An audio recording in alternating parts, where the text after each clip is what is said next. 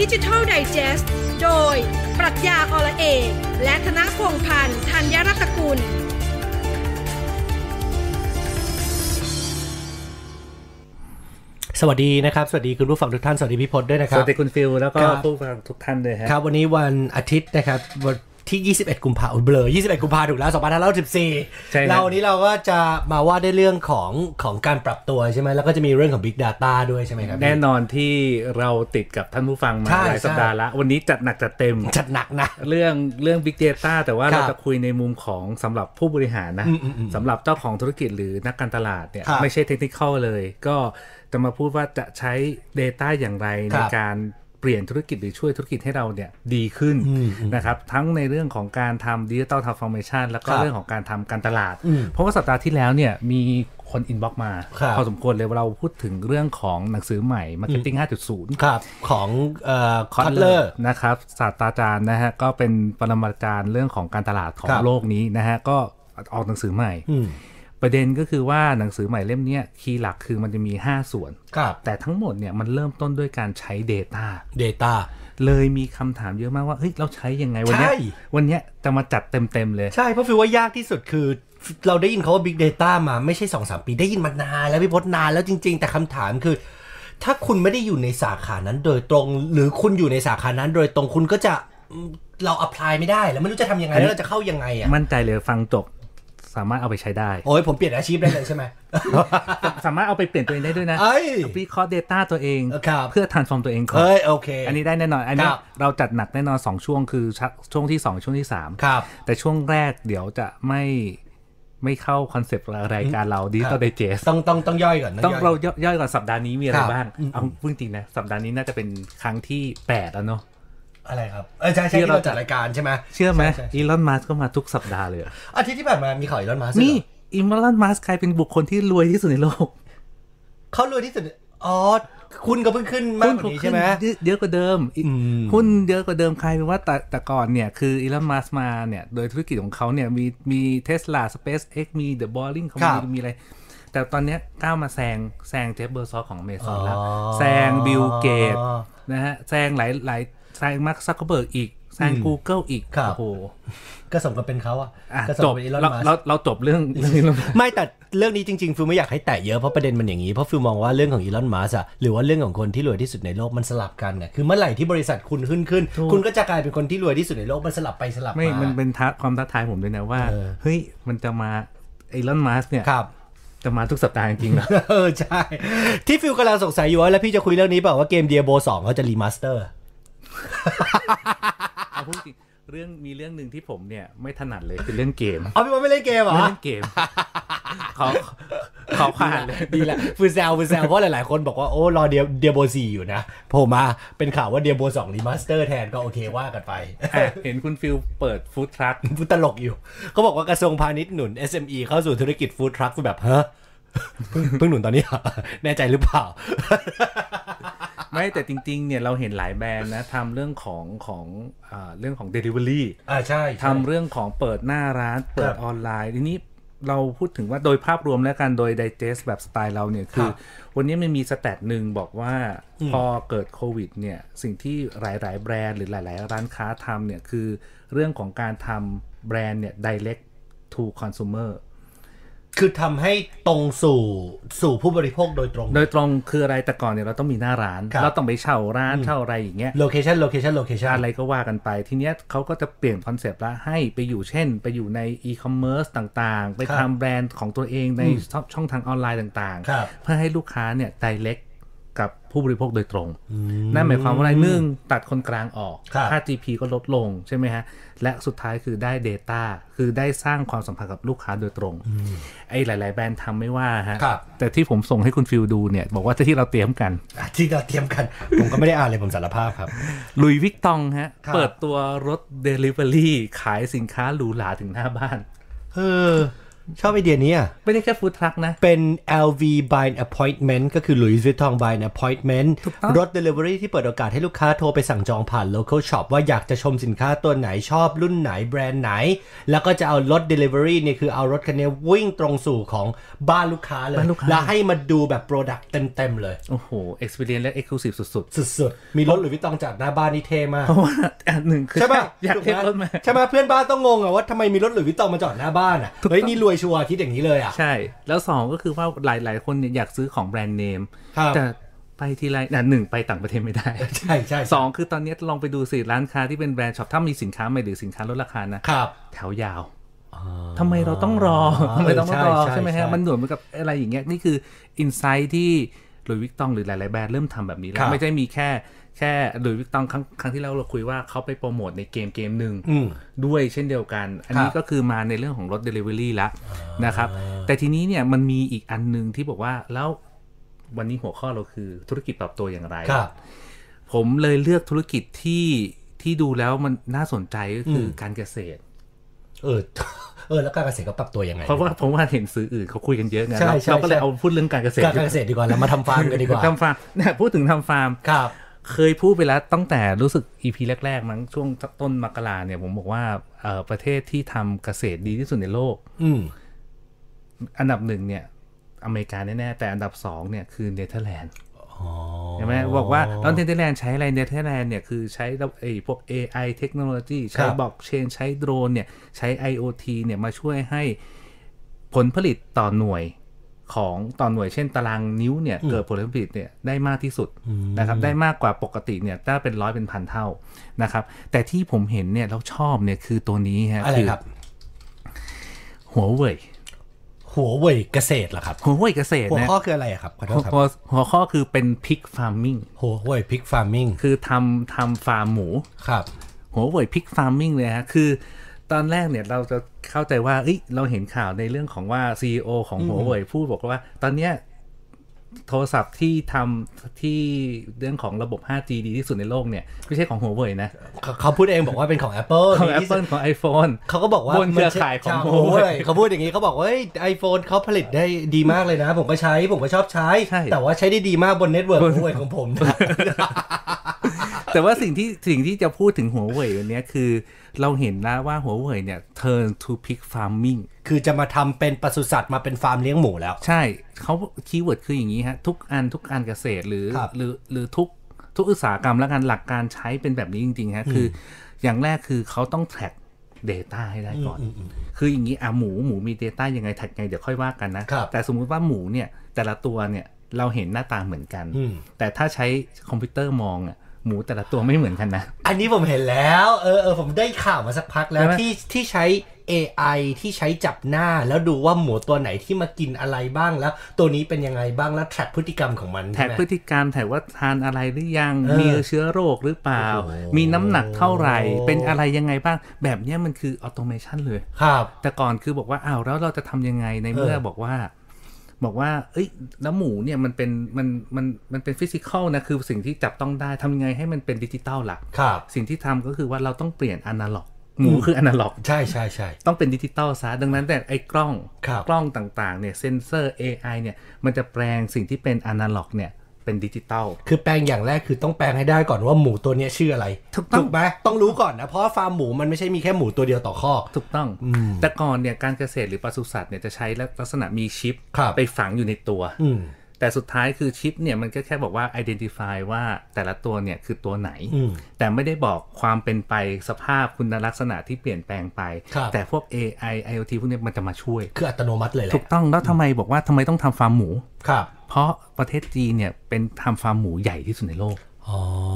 เขาเลยบอกว่าเนี่ยเลยเข้ามาแล้วไม่ใช่แค่หัวเว่ยจะเข้ามาทำเรื่องฟาร์มมิ่งนะ ครับ มีทั้งอาลีบาบาวีแชทพวกเนี้ยเขาก็จะทำทำในเรื่องของการเกษตร อืม เราจะเห็นว่าในเรื่องของของดิจิตอลเนี่ย ครับ มันจะมีอยู่ 2 ขานะครับเวลาผมอธิบายว่าเฮ้ยเราดิจิตอลเนี่ยมันใช้เยอะอะไร 1. อะไรที่เกี่ยวข้องกับบุคคลมาก ครั ๆ บ แต่ไม่เกี่ยวข้องกับเรื่องของของชีวิต อืม หรือสุขภาพมากนัก มันจะไปก่อนเช่นอะไรพวกสมาร์ทโฟน พวกเอนเตอร์เทนเมนต์เนี่ย อันเนี้ยเร็วเลย กับอีกอันนึงเนี่ยก็คือเทคโนโลยีสายหนัก ๆ นะครับไอเนี้ยพวกนี้ก็คือจำเป็นต้องใช้เทคโนโลยี แต่เดี๋ยวนี้มันจะเริ่มเข้ามาในอุตสาหกรรมอื่นๆ ที่เกี่ยวข้องละดูสร้างอื่นๆมันก็จะตามมา การเกษตรก็จะตามมา ครับ นะครับอีกอันหนึงที่ชอบ คือ อิสราเอลอีกแล้วนะครับเขาทำตัวนี้ฮะอิสราเอลคือทำ 3D printed meat ฮะ อ๋อ แต่เป็นมีดแบบแพนมีดนะ เออเป็น alternative เป็นเป็น plant base ก็คือ plant เป็น based เป็นที่ตอนนี้กำลังมามาแรงมากเลยก็คือเป็นเนื้อที่โตในห้องแลบ โต ใช้ ใน ใน ห้ ห้ อ อง ง lab แลบแล้วก็ใช้อย่างอื่นในการในการสร้างเนื้อเหล่านี้ขึ้นมา ต้องแต่ทีเนี้ย 3D พวกเนี้ยมันจะปริ้นออกมาเป็นก้อนเนื้อ ครับ สิ่งสำคัญก็คือว่าที่เขาทำตัวเนี้ยมันไม่ใช่แค่เหมือนเนื้อนะ ครับ แต่เขาสามารถใส่สารอาหารที่จำเป็นที่มนุษย์ควรจะทาน อืม แบบคัดสมัยได้ ฟิวไปเจออีกกันหนึ่งไอ้เนี่ยจะข่าวเก่าหรือเปล่าฟิวเพิ่งเห็นวันนี้ใน Twitter แต่ว่าไม่เจออันใหม่เลยคือเขาบอกว่ามันมีมันมีบริษัทที่เขาเอาฟู้ดเวสต์มาแล้วก็มาปริ้นให้กลายเป็นสแน็ค 3D แต่ว่าพอตอนแรกฟิวเห็นข่าวใน Twitter วันนี้แต่พอมา Google ดูเกลับกลายเป็นว่าข่าว 2 ปีแล้ว เดี๋ยวขออัพอัพอัปเดตใหม่ก่อนละกันคุณผู้ฟังว่าว่าว่ามันเมื่อไหร่กันละกันครับ แล้วก็มีอีกเรื่องหนึ่งเราไดเจนเอาช่วงแรกแล้วก็พูดหลาย ๆ เรื่องให้ทุกท่านได้อัปเดตสัปดาห์นี้นะ ครั ฮะ บ อีกเรื่องหนึ่งเนี่ยผมมีคำถาม อันเนี้ยผมชอบอาร์ติเคิลนี้มากจากของ CNBC เขาถเขาไปตั้งคำถามบอกว่าวันเนี้ยสิ่งที่เกิดขึ้นกับ Apple คือ Apple เนี่ยได้เปลี่ยนพฤติกรรมคนทั้งโลกแล้ว ครับ ให้มาใช้สมาร์ทโฟนแบบทัชสกรีน เอาให้มาแตะนะเพราะจากมันมันเปลี่ยนจาก BlackBerry อะใช่ไหมตอนนั้น ใช่ อะ ตอนนั้นน่ะคนก็ต้องคิดว่าเป็น QWERTY คือ ครับ ต้องจะนิ้วนิ้วกิ้มจด อืม ไอ้ไอ้กด กดเข้าไปให้มีความรู้สึกอะ อ่าใช่เขาเรียกว่า QWERTY Keyboard ใช่ไหมฮะ แล้วพอตอนแรก iPhone เนี่ยลอนโดย Steve Jobs เนี่ยลอนออกมาเนี่ยเป็นทัชสกรีน อืม ทั้งทั้ง BlackBerry หรือ Nokia เอยหรือ Microsoft เอยที่ตอนนั้นเนี่ย Microsoft มีมี Microsoft Phone ด้วย ครับ ก็บอกว่าไม่มีทางใครจะมานั่งกดเขาเขานิยมพิมพ์กัน คือคือเอาจริง ๆ นะ ฟิลเชื่อว่าหลาย ๆ คนถ้าเลือกเวลาพิมพ์ได้ ก็ยังอยากจะกลับไปคิวเวอร์ตี้ที่เป็นฟิสิก a l คีย์บอร์ดอยู่ แต่ว่าตอนนั้นหนึ่งในสิ่งที่ที่ BlackBerry ทำพลาดอย่างใหญ่หลวงเลยเนี่ย คือตอนนั้นผู้บริหารของ BlackBerry อ่ะเขาเชื่อว่า สมาร์ทโฟนจะอยู่แค่การรับส่งอีเมล แล้วเขาก็บอกบอกว่าเป็นไปไม่ได้ นี่คือผู้บริหาร BlackBerry พูดเลยนะ บอกเป็นไปไม่ได้หรอกที่ที่คนจะไปต่อเน็ตจะไปใช้เน็ตจะไปเซิร์ช Google ไม่ใช้หรอก ไปดูหนังฟังเพลง ไม่ใช้ ถ่าย หรอรูก ปถ่ายรูปไม่สำคัญ เขาบอกไม่สำคัญเขา ใช่ เขาอ่ะเป็นคนไปปัดทิ้ง เขาบอกว่าในการประชุมของเทคนิคของ BlackBerry เนี่ยมีมีเทคนิคที่เขายืดชูมือมาว่าเขาอ่ะต้องการงบเพื่อทำโปรเจกต์พัฒนาไอ้สายเนี่ยผู้บริหารยังมองเลยบอกว่า ไม่ไปหรอกให้กลับไปโฟกัสที่อีเมล ใช่ แล้วก็ได้ แต่ จุดพลด เราจะไม่พูดถึงเรื่องในอดีต เออใช่ใช่ แต่อันนี้คือจุดเริ่มต้น ใช่ ประเด็นก็คือว่า iPhone มา 10 กว่าปีแล้วนะครับ เขาก็ถามเลยว่าแล้ว next i next ใน device ถ้าไม่ใช่สมาร์ทโฟนล่ะ จะเป็นอะไรเอ้ยตั้งคำถามเนี้ยผมชอบเลย เออ พาร์ ดี ติ นะ เคิลเนี่ยเขาบอกว่า the tech industry is looking to replace the smartphone ครับ ก็คือว่าในอุตสาหกรรมเทคโนโลยีเนี่ยเขาบอกว่ามันต้องมีอะไรที่มาแทนสมาร์ทโฟนได้แล้วแหละ มันถึงเวลาไซเคิลของมันละ มันจะต้องมีเริ่มทิศทาง เพราะอะไร เพราะบอกว่า 2 ปีเนี้ยปีปีที่ปี 2020 กับ 2019 เนี่ยการเติบโตของสมาร์ทโฟนอะลดลง ครับ แต่มันไม่ได้น้อยลงนะ มันแค่เติบโตลดลง มันเหมือนในช่วง PC อ่ะ ค ค รั อบ มพิวเตอร์เนี่ยพอเริ่มเติบโตลดลงสุดท้ายสมาร์ทโฟนแซงวันเนี้ยสมาร์ทโฟนเติบโตลดลงละแล้วเขาก็บอกว่าแล้ว device อะไรล่ะ จะมา ที่ แทน จะมาแทน แต่เขาบอกว่าคนที่มีคนที่มี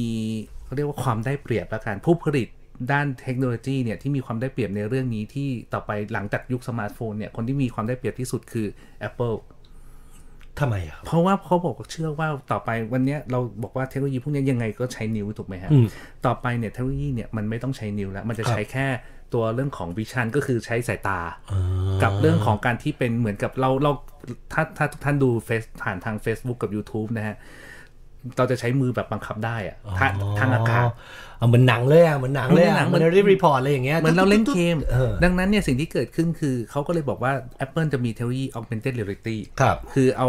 iPhone เอา iPad เนี่ยไปส่อง แล้วมันจะเห็นภาพลอยๆมา อืม แบบเนี้ยนี่คือสิ่งที่ Apple น่ะพัฒนาไปไกลแล้ว แล้วเขาก็บอกว่าสิ่งที่จะมาแทนเนี่ยน่าจะเป็นเรื่องของเช่นนะฮะ เช่น smart glasses อืม เป็นแว่นตาซึ่ง Google ก็มี ครับ ใช่ไหมเขาก็รอดูว่าแล้วเมื่อไหร่ถ้าสมมติเราใส่แว่นตาเพราะวันเนี้ยอาจจะมีใส่แว่นตามาพร้อมกันเลยฮะ อืมกล้อง Mask แมสเออใช่ใช่ใช่ใช่ใช่ใช่ เพราะทุกคนใส่ไปหมดแล้ว เออ แต่สิ่งที่คือถ้าเราเห็นเนี่ยเราก็บอกว่าเราจะได้เห็นข้อมูลข้อมูลแล้วเราก็ได้บังคับข้อมูลพวกนี้คือการเปลี่ยนเปลี่ยนพวกนี้เปลี่ยนเรื่องของพฤติกรรมการใช้ device ต่างๆ Microsoft ก็มี Microsoft ก็จะมี Microsoft ถ้าจำไม่ผิด HoloLens นะฮะ Facebook ก็มีฮะ Facebook ชื่อว่า Project เอไอเรียนะฮะ A R I A เอเรียนะฮะ แล้วเดี๋ยวผมจะฝากลิงก์ไปให้ใน Facebook กลุ่มเรานะฮะ Facebook กลุ่ม Digital Digest Amazon ก็มีฮะ ครับ ประเด็นก็คือว่าใครล่ะที่จะบอกว่าเทคโนโลยีอ่ะเป็นสิ่งที่ใครๆก็ทำได้ แต่ใครล่ะจะทำให้มันแมสได้ อืม ใช่ใช่ ตอนเนี้ยทุกคนก็มองอย่างเช่น iPhone เนี่ย ก่อนที่ร้อน iPhone มีมีมีสมาร์ทโฟนที่เป็นทัชสกรีนเนี่ย อยู่ในตลาดแล้วนะ ครับ แต่คนที่ทำให้เกิดเนี่ย คือ iPhone Apple ใช่คือ ใช่ Apple ดังนั้นเนี่ยก็กลับมาเรื่องเดิมคือ ถ้าเราเห็นว่าต่อไปเนี่ย ถ้ามันไม่ใช่สมาร์ทโฟน มันจะเป็นอะไรหนึ่งก็คือเอยอาจจะเป็นสมาร์ทกลาสเซต ครับ อีกอันหนึงฮะผมถ้าผมบอกว่า เอ้ยเราจะเป็นอะไรดี เราจะเรียนรู้อะไรจากเรื่องนี้บ้าง ผมมองว่าเราเรียนรู้ว่ามันจะมีอยู่คำคำหนึ่งคือ IoT คือ Internet of Things ครับ ผมยังเชื่อว่ามันไม่ใช่แค่สมัยไอ้ตัวไอ้แว่นตาอัจฉริยะนะ แต่มันอะไรก็ได้ที่ต่อเน็ตได้อะ อ๋อ เราก็จะสามารถ connect ได้หมดเลย ครับ ดังนั้นเนี่ยเขาก็บอกว่ามีชื่อชื่อหนึ่งที่เป็นเจ้าเรื่องนี้คือเอาทุกอย่างมาต่อเน็ตได้คือเสี่ยวมี่ อืม มีทุกอย่างจริงๆ ใช่ใช่ใช่ใช่เพราะว่าตระกูลมี่เขาทำมาโอ้ทุกอย่างแบบสักกระเบือยันเรือรบอะค แล้ รั ว บ ไซที่ของเขาคือที่เขาทำฮาร์ดแวร์เนี่ยเขาพยายามทำให้มันถูก อืม ทำให้มันถูกหรือขายขายฮาร์ดแวร์ที่ถูก แต่ทำให้คนเนี่ยเข้าไปติดกับอีโค y ิสเต็ม อืม เช่นบอกว่าวันเนี้ยเสี่ยมีสมผมยกตัวอย่างนะ บอกว่าช่วงช่วง PM 2.5 เนี่ยเขาบอกว่าเอ้ยมันต้องมีมีตัว ไอ้เครื่องกรอง กรองอากาศ ครับ ขายดีมาก พอเรากรองอากาศเสร็จเขาบอกเอ้ยซื้อตัวตัวแบรนด์สิไม่กี่ร้อยบาท อืม สามารถจับที่ประจรได้ ใช่ หลักร้อย และ จริ จะ ง ได้ วย เตือนเรื่องอากาศแล้วด้วย อ่ะเสร็จปุ๊บมีอะไรอีกอ่ะพอเราเสร็จปุ๊บอ่ะอาจจะมีเรื่องสมาร์ทโฟนมามีตู้เย็นมามีเครื่องซักผ้า แปรงสี มา ฟันที่โกนหนวด เครื่องดูดฝุ่น ที่แค่หู ที่แค่หู หวีผม ดอเบลก็มีนะ ไอที่ติดอยู่หน้าบ้านแล้วมันมีกล้องอะแต่ผมเชื่อไม่เป็น ผมซื้อมาแล้ว มีทุกอย่างเลย แล้วกลับกลายเป็นว่าอย่างนี้ฮะ หลายหลายๆคนพอซื้อซื้อมันก็ติด เหมือนเราติดกับใครใช้ Apple ก็ต้องทุกอย่างแล้ว ทุกอย่างเป็น Apple หมด ครับ ใช่ไหมมันเหมือนเสี่ยมี่ตอนเนี้ยกำลังเดินไปทางนั้น อืม แล้วก็บอกว่ากำลังสร้างอีโค y ิสเต็มให้คนน่ะเข้าไปติด ครับ กับระบอบระบบของ OS ของ Xiaomi ที่เรียกว่ามี่เนี่ยฮะ ครับ นี่คือสิ่งที่บอกว่าเฮ้ยมันเป็นโอกาสนะ ถ้าเรามองเห็นว่าวันนี้หลายหลายท่านอาจจะมองฟังว่าเฮ้ยไม่วันนี้ไม่มีโอกาสเลยหรือวันนี้แย่ทุกวิกฤตมีโอกาสเสมออแต่ว่าเราต้องมองว่าเฮ้ยอะไรที่แย่เราก็มองข้ามไปหน่อย หรือว่าวันนี้เราก็แบ่งเวลาในการบอกว่าหาอะไรโอกาสของเราหนึ่ง ครับ คือโอกาสที่มันไม่ใช่สมาร์ทโฟนแล้วมันมานะ อืม โอกาสอีคอมเมิร์ซหลายท่านไม่ถนัดอีคอมเมิร์ซเรื่องเทคโนโลยีพวกนี้ ครับ มันเปิดมันมีอะไรบ้าง เช่นในบ้านทั้งหมดเนี่ยทุกอย่างจะเปลี่ยนเฟอร์นิเจอร์ทั้งหมดเนี่ย โอ้โหนี่คือสิ่งที่ที่น่าคิดแล้วก็น่าจะเป็นโอกาสสำหรับทุกๆ คนในโลก ครับ นี้แหละในการทำธุรกิจ ยังมีเวลามียัง มีมีประมาณห้าหกนาทีได้อยู่ครับ มีอีก เขาบอกว่า อันเนี้ยผมชอบชอบทุกอันเลยที่ เอามา เพราะว่าถ้าไม่เอามาคือไม่ช คือ อบ ใช่ใช่ใช่ อะไรครับอันนี้ เขาบอกว่าวันเนี้ยวันนี้เราเห็นเรื่องโควิดใช่ไหมฮะ ครับ แล้วบอกว่าคนจะสัมผัสกันน้อยลง อืม มันจะมีคำว่า contactless อืม คือไม่สัมผัสกัน เช่นต่อไปเราไปเที่ยวไปอะไรเนี่ยไปเดินทางเนี่ยจะไม่มีพนักงานเป็นคนเนี่ยมาแล้วนะ จะเป็นเรื่องของใช้สมาร์ทโฟนเนี่ยมาตึ๊ดตึ๊ดตึ๊ดตึ๊ด ในการสั่งงานทุกอย่าง ในการสั่งงานทุกอย่างในการ tracking ทุกอย่างไม่ใช่มาให้ให้คนมาตรวจละ ครับ อีกเรื่องหนึ่งที่เขาบอกว่าน่าจะเป็นจุดที่มาเปลี่ยนโฉมรีเทลเลย คือเรื่องของสมาร์ทสโตร์ร้านค้าอาชียะ อืม ทั้งที่เราเคยเห็นเนี่ยของที่ดังๆเนี่ยคือของ Amazon ที่บอกว่า ครับ เข้าไปถึงปุ๊บเนี่ยไม่มีพนักงานเลยนะ ทุกอย่างเป็นโรบอทเลยนะ เดินเข้าไปเสร็จปุ๊บเราหยิบของ เหมือนของอาลีอาลีก็มีอย่างนี้ ใช่อาลีบาบาก็ เออ มีแล้ววันนี้บอกว่าวันนี้คอนเซปต์สโตร์ในเรื่องของว่าทุกอย่างจะเป็นโรบอทเนี่ยจะเข้ามามากยิ่งขึ้น เพราะไม่ต้องใช้คน อืม แล้วก็บอกว่าอ่ะแล้วบางครั้งเนี่ยเดลิเวอรี่ไม่ดีกว่าเหรอ มันมีคอสนะเดลิเวอรี่ อืมใช่ ประเด็นก็คือของพวกเนี้ยมันจะเป็นเหมือนกับคีออสละกัน ครับ ประมาณสัก3าคูณสเมตร หรือ2อคูณสเมตรก็ได้ พวกเนี้ยมันจะอยู่ตามถนน ครับ แล้วเราก็บอกว่าถ้าเราจะสั่งซื้ออะไร เราก็เข้าไปหยิบ แล้วก็จบแล้วก็กลับบ้าน อืม แบบเนี้ยมันจะมีเรื่องของโรบอติกส์อะเข้ามาช่วยในบริหารจัดการ แล้วร้านค้าเนี่ยที่เป็นคล้ายๆ กับร้านสะดวกซื้อเนี่ ค ย รับ มันจะย่อยลงไปเรื่อยๆ แล้วมันจะอยู่ตามหัวมุมถนน อยู่เยอะขึ้นเล็กลงแต่ว่าอยู่หลายที่ขึ้น ดูหลาย เยอะ ที่ ขึ้น ขึ้น แล้วมันก็จะฉลาดขึ้นตรงที่ว่าถ้ามันมีของอะไรพวกเนี้ยมันก็จะใช้โรบอท อืม โรบอทคืออะไรเช่น ในเรื่องของรถยนต์อัตโนมัติ ครับ หรือเป็นไอตัวรถ แขนเข็น อ่ะ แขนหรือเป็นโดรน ครับ เข้ามาใช้ในเรื่องของการบริหาร Inventory เรื่องของโลจิสติกด้วย ครับ นะครับอีกอันหนึ่งที่ชอบเลยเนี่ยก็คือว่าวันเนี้ยมันมีเรื่องของตัวโดรน อืม เขาบอกว่าเอ้ยโดนใช้ยังไง พอดีผมไปเห็นใน Trend Watching นะครับ Trend Watching ก็คือเป็นเว็บในเรื่องของการที่ดูว่าเอ้ยมันมี innovation อะไรใหม่ๆ บนโลกนี้ ครับ แล้วเขาก็จะเอา case study มาให้ดู มีอันหนึงที่ผมชอบคือ AV AV คือโดรนนะฮะ ครับ โดรนเหมือนแต่ก่อนไอ้ที่เราเห็นทุกวันเนี้ยคือเอาโดรนมาถ่ายรูปสวย อ่าใช่ใช่ใช่ ๆ ใช่ แต่เนี่ยเขากำลังเอาโดรนเนี่ยมาทำในเรื่องการขนส่ง อ๋อ แต่ไอ้การขนส่งเนี่ยก็มันก็มีประเด็นคือ แล้วจะมาแทนคนที่ Delivery ได้ยังไงคือมันอาจจะต้องใช้ระยะเวลาหนึ่ง แต่เขาบอกว่าขนส่งในอะไรที่มันจำเป็น และมันต้องใช้เดี๋ยวนั้นสิ เช่นอะไรฮะ เช่นยารักษาโรค อ๋อ เช่น พวกเครื่องไม้เครื่องมือทางการแพทย์ ครับ แบบนี้เป็นต้นนี่คือสิ่งที่ทางโดรนเนี่ยนะครับโดยบริษัท a อวีเนี่ยเริ่มจะเอามาใช้ในเรื่องเนี่ยเป็น medical drone service แบบนี้ ส่งยา ส่ ส่ง ง อะไรๆทุกอย่าง เช่นบอกว่าเอ้ยพอไปถึงที่สมมติรถรถตู้รถพยาบาลไปถึงแล้ว ครับ เฮ้ยขาดอุปกรณ์เนี่ยทันที ต้องการตอนนี้ โดรน เดี๋ยว ก็จะบิ นี้ นเฮลิคอปเตอร์มันใหญ่ไง ใช่ใช่ โดรนมันบินปื้น เพราะมัน น ของแค่ไม่กี่อย่างเหมือนกับสมมติว่ากองถ่ายต้องการอุปกรณ์ขาตั้งกล้องอันนี้ทันที โดรนก็วิ่งไปส่งได้ทันทีเลย แล้วอย่างเงี้ยมันคือมีมูลค่า ครับ แล้วคนยอมจ่ายธุรกิจยอมจ่ายที่จะต้องจ่ายในเรื่องของค่าใช้จ่ายในเรื่องของโดรน อันนี้ก็เป็นอีกมุมหนึ่งที่อาจจะเอาไปปรับใช้ได้นะครับ อีกอันนึงฮะอืมใกล้หมดเวลาแล้วผมนอกจากโดรนเนี่ยมันเราพูดถึง EV เยอะ ครับคือรถไฟฟ้ารถพลังงานไฟฟ้าร ถไปยังไฟฟ้าเยอะ อ่ะ เราเลิกพูดแล้วเพราะมีครั้งหนึ่งจัดหนักจัดเต็มมา ใช่ กเลย เรียบร้อยละ มีคำหนึ่งฮะ ค EB รับ EB คือ Electronic Emergency Bikes อ๋อ ก็เป็นจักรยาน ไฟฟ้า ไฟฟ้าที่ใช้ใน Emergency ใช้ในพวกรถรถฉุกเฉิน ถูกต้อง คืออย่างนี้ฮะ คือมันมีมันมีว่าแนวแนวคิดก็คือว่ารถในเมืองรถมันติด ครับ ใช่ไหมฮะ เราก็บอกว่าวันนี้สตาร์ทอัพหลาย ๆ ที่เนี่ย เริ่มจะมีเรื่องของเอาเป็นจักรยานไฟฟ้า อืม หรือเป็นเจ็ตสกีไฟฟ้า เป็นอะไรก็แล้วแต่เนี่ย มันจะเป็นเปลี่ยนจากไอตัวมอเตอร์มาเป็นไฟฟ้าละ ครับ นะครับ เปลี่ยนจากเรื่องของของเป็นเอามามาใช้พลังงานไฟฟ้าแล้วกัน แต่ทีเนี้ยในเมืองเนี่ยในในรู้สึกว่าในปารีสมั้งไม่แน่ใจนะ เขาจะมีตัว E- emergency bike ครับ ก็คือว่าหมอไปถึงที่สถานที่ไม่ได้เพราะรถติด อืม รถมันติดไปไม่ได้เขาก็เลยบอกว่าใช้ใช้ตัวตัวไบค์เนี่ยแหละ จักรยาน จักรยาน เป็นมอเตอร์ไซค์ เป็นมอเตอร์ไซค์ จักรยานเล่นจักรยานไฟฟ้าเออ ใช่แล้วก็ขนไปข ครั น บ ของกันไปขนของเพื่อจะไปถึงเกิดเหตุให้เร็วที่สุด อ่า แบบเนี้ยบุคลากรที่ต้องใช้ความรวดเร็ว ครับ แบบเนี้ยก็จะสะอมโดยความสะดวกได้มากขึ้น อ๋อ ดังนั้นเนี่ยเราก็เลยบอกหยิบยกในเรื่องของว่าตอนนี้มันมีเทคโนโลยีหรือดิจิตอลเนี่ยเข้ามาในชีวิตหลากหลายมากเลย ครับ แต่เราบอกว่าเฮ้ยมันถ้าเราสามารถเรียนรู้แล้วเอาแบบปรับไปใช้ได้เนี่ยก็น่าจะสร้างโอกาสให้กับทุกท่านเหมือนกัน อืม ได้ รายการดิจิทัลไดจ e s t โดย ปรัชญาอละเอกและธนพงษ์พันธ์ธัญรัตนกุล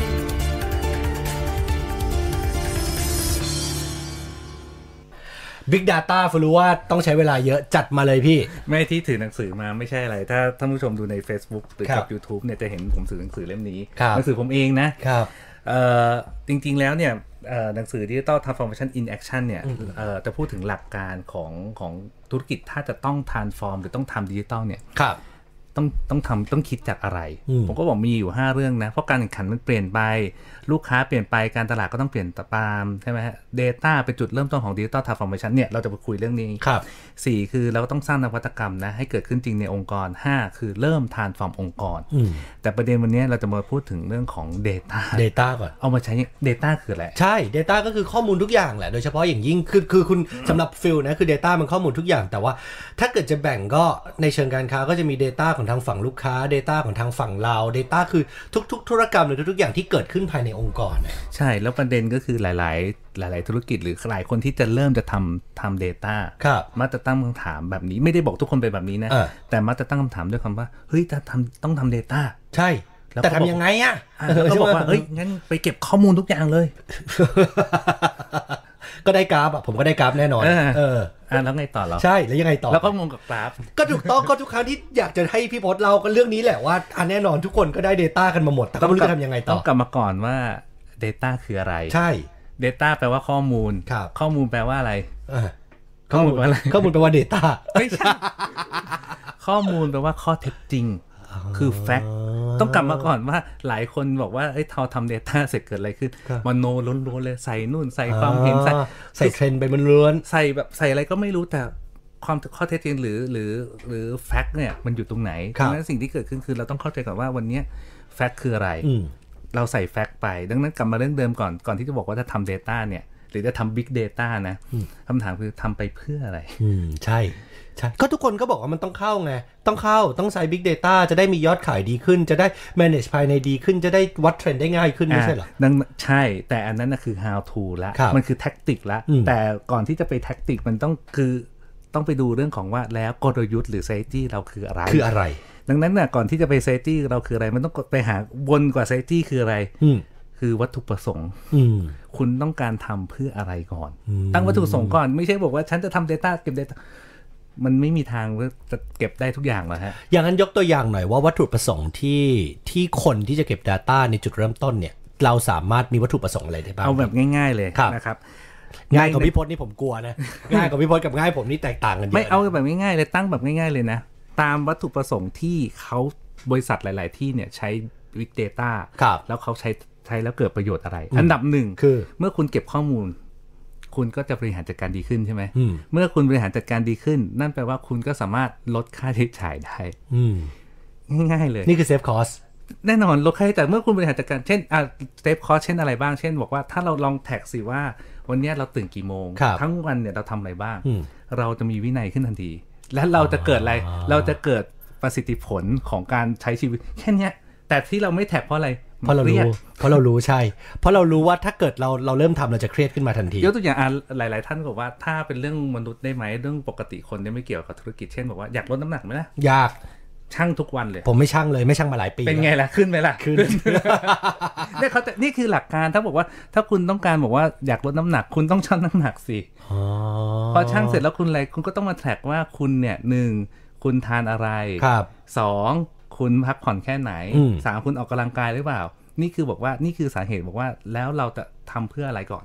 แล้วก็ออกแบบกลยุทธ์เช่น บอกว่าเราต้องตื่นเร็วขึ้นนะ ครับ เพราะว่าการที่บอกว่าการหลับตื่นเอ่อการหลับดึก มันจะทำให้ร่างกายเนี่ยต้องการพลังงานมากขึ้นไม่หมายความว่าร่างกายจะทานเยอะขึ้น ดังนั้นเรื่องของแท็กติกละก็คือว่าฉันจะต้องนอนเร็ว ถ้าอย่างนั้นพูดอย่างนี้ได้ไหม สมมติฟิลกำลังจะเข้ามารวมกับประยุกต์ใช้กับสมมติฟิลมีธุรกิจ เป็นร้านร้านค้าร้านหนึ่งฟิลก็สามารถเลือกได้ว่าฟิลจะ track ว่าบินต่อ customer คือเท่าไหร่ หรือว่าจะ track ว่าลูกค้ามาเยอะช่วงกี่โมง หรือจะ track ว่าคนที่มาซื้ออายุประมาณเท่าไหร่ อะไรก็ได้ จับวัตถุประสงค์หลักๆ อันแรก ถูก อัน ต้ เดี อง ยวก่อน ต้องกลับไปก่อนว่าเอาหนึ่งวัตถุประสงค์ ดังนั้นเนี่ยวัตถุประสงค์เนี่ยเป็นที่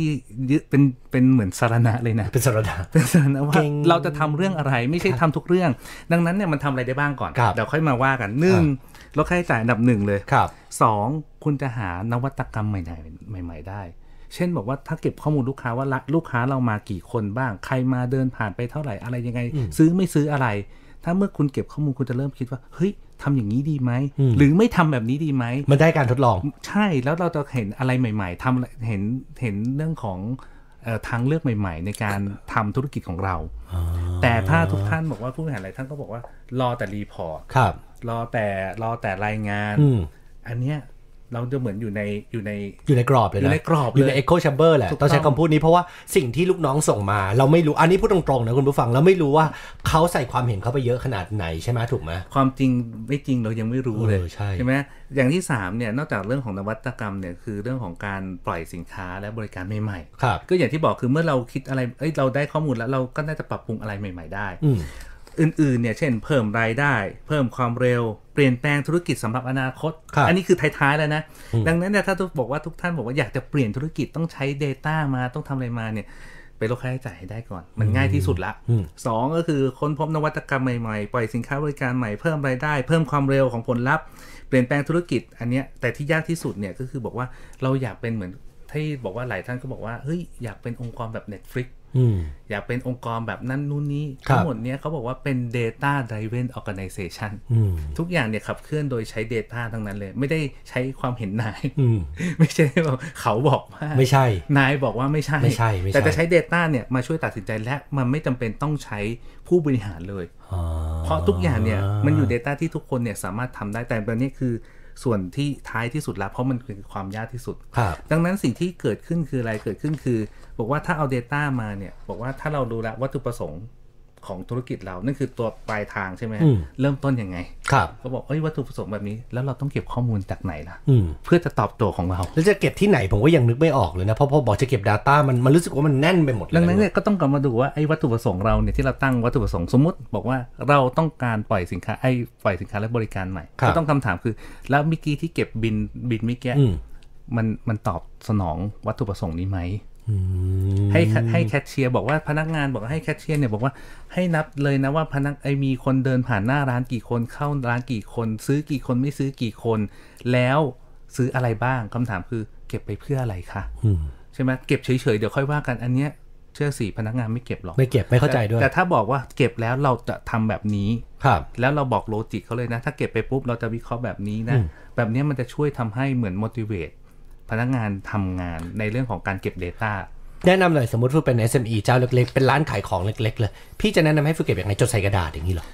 จดใส่อะไรที่ได้ก็ได้เป็น Excel ก็ Excel ก็ได้ คือเอ่อ Data เอ่อบางทีเนี่ยเราจดใส่กระดาษก่อน ครับ แล้วเราเอามาทำในเป็นรีพอร์ต อืม จะเป็น Microsoft Excel ก็ได้ หรือจะเป็นไอตัวของ Sheet Google Sheet ก็ได้ อ่า ที่มันที่มันเสียเอ่อไม่เสียเงิน ครับ แต่พอเราเก็บปุ๊บประเด็นก็คือเก็บไปแล้วเนี่ยเราจะต้องเก็บและวิเคราะห์ให้ได้ อืม ประเด็นก็คือถ้าคุณไม่มีทักษะวิเคราะห์คุณก็ต้องหาคนอื่นมาช่วย ครับ ใช่ไหมดังนั้นเนี่ยพอเก็บเสร็จแล้วก็บอกว่าเอาเนี่ยข้อมูลเนี่ย Data มาวิเคราะห์ อืม วิเคราะห์คือเรื่องของการทำ Analytics ประเด็นก็คือว่าปกติเนี่ยการทำ Analytics เนี่ยเดิมทีมันใช้สมองคน ครับ แต่ถ้าสมมติเราเก็บข้อมูลทุกวันน่ะมี Facebook เข้ามา มีเว็บไซต์เข้ามา มีคนน่ารักเข้ามา มีคนโทรมา แต่ไม่สั่งโทรมาแล้วคอมเพลน อืม หรืออะไรก็แล้วแต่เนี่ย เราพอเก็บเรามาวิเคราะห์เนี่ยสิ่งที่เกิดขึ้นคือ มันเก็บวิเคราะห์วิเคราะห์เสร็จปุ๊บ เราก็ต้องการหาอะไรหาโซลูชันใช่ไหม ครับ ตกลงเราทำอะไรดี เพื่อจะตอบสนองออบเจกตีฟอันแรกไอ้แบบเนี้ยเขาเรียกว่าเก็บวิเคราะห์เพื่อหาอินไซต์ ครับ อินไซต์คือสิ่งที่เรามองมองไม่เห็นคิดไม่ถึง อืมที่เป็นเป็นสิ่งที่ทำให้ลูกค้าตัดสินใจทำแบบนี้ ตัดสินใจซื้อหรือตัดสินใจไม่ซื้อแล้วซื้อเพราะอะไรทำไมยังไง อายกตัวอย่างเช่นบอกว่าวันเนี้ยบอกว่า เอ้ยทำไมขับเฮาอยู่ ๆ ดังใช่ไหม ครับ แล้วอยู่ ๆ เนี่ย บอกแล้วทำไม Facebook Twitter ไม่ทำตั้งนานล่ะ อืม ใช่ไหม ครั ก็ บ ตอนนี้คืออินไซต์ที่บอกว่าคนเนี่ย ตอนนี้เบื่อกับการเสพด้วยสายตา ใช่ อยากจะเสพด้วยหู ครับ มากขึ้นพอดแคสต์ถึงมาไง อืมอืม รายการวิทยุแบบเราก็เลยไม่ตายไง ครับ เพราะ ก็เล บ ย อก ไป ว่า ต่อได้ ไปต่อได้เพราะคนเนี่ยยังต้องการเสพข้อมูลข่าวสารอยู่แต่เปลี่ยนรูปแบบในการเสพ เช่นหลายท่านตอนนี้อาจจะบอกกำลังขี่จักรยานอยู่ อืม กำลังวิ่งอยู่กำลังขับรถอยู่หรือกำลังอยู่ โข ใน นรถไฟฟ้าอยู่ อะไรก็ได้ก็ ครั แต่ บ ไปฟังอยู่นี่คือ ใช่ สิ่งที่มา พอมาเสร็จปุ๊บนี่ไงคือสิ่งที่อินไซด์แล้วทำคำถามคือ Facebook กับ Twitter เนี่ยหรือ IG เนี่ยมีข้อมูลมหาศาลเลยทำไมเขาคิดไม่ออก อืม ประเด็นก็คือ 1 เขาไม่ได้อาจจะไม่ได้ตั้งวัตถุประสงค์ว่า ฉันจะต้องมีบริการใหม่ที่ตอบโจทย์ 2 คือ มีข้อเก็บข้อมูลและ วิเคราะห์ละ แต่หาอินไซต์ไม่เจอว่าฉันควรจะมีฟีเจอร์เสียงแบบ Clubhouse หรือไม่เขาก็รู้สึกว่าเขาใหญ่เกินกว่าที่เขาจะมาโฟกัสอย่างนี้ไหมรอให้มีคนอื่นมาแล้วเขาค่อยเทคก็ได้ อาจ ไหม จะเป็นเซตที่แบบนั้น รอก่อนรอให้มีคนทำให้ คน เกิด ใช่ เพราะ แล้ว เพราะเพราะถ้าทำให้เกิดคืออะไรเราจะไม่ต้องเสียต้นทุนทางการตลาด ใช่ใช่ใช่ ในการทำเรื่องอาจจะเป็นแบบนี้ก็ได้ อาจจะเป็นแบบนี้ก็ได้ เพราะเหมือนสตอรี่ของ Instagram อะเห็นไหมพอถึงเวลาพอ Instagram มีสตอรี่ปุ๊บ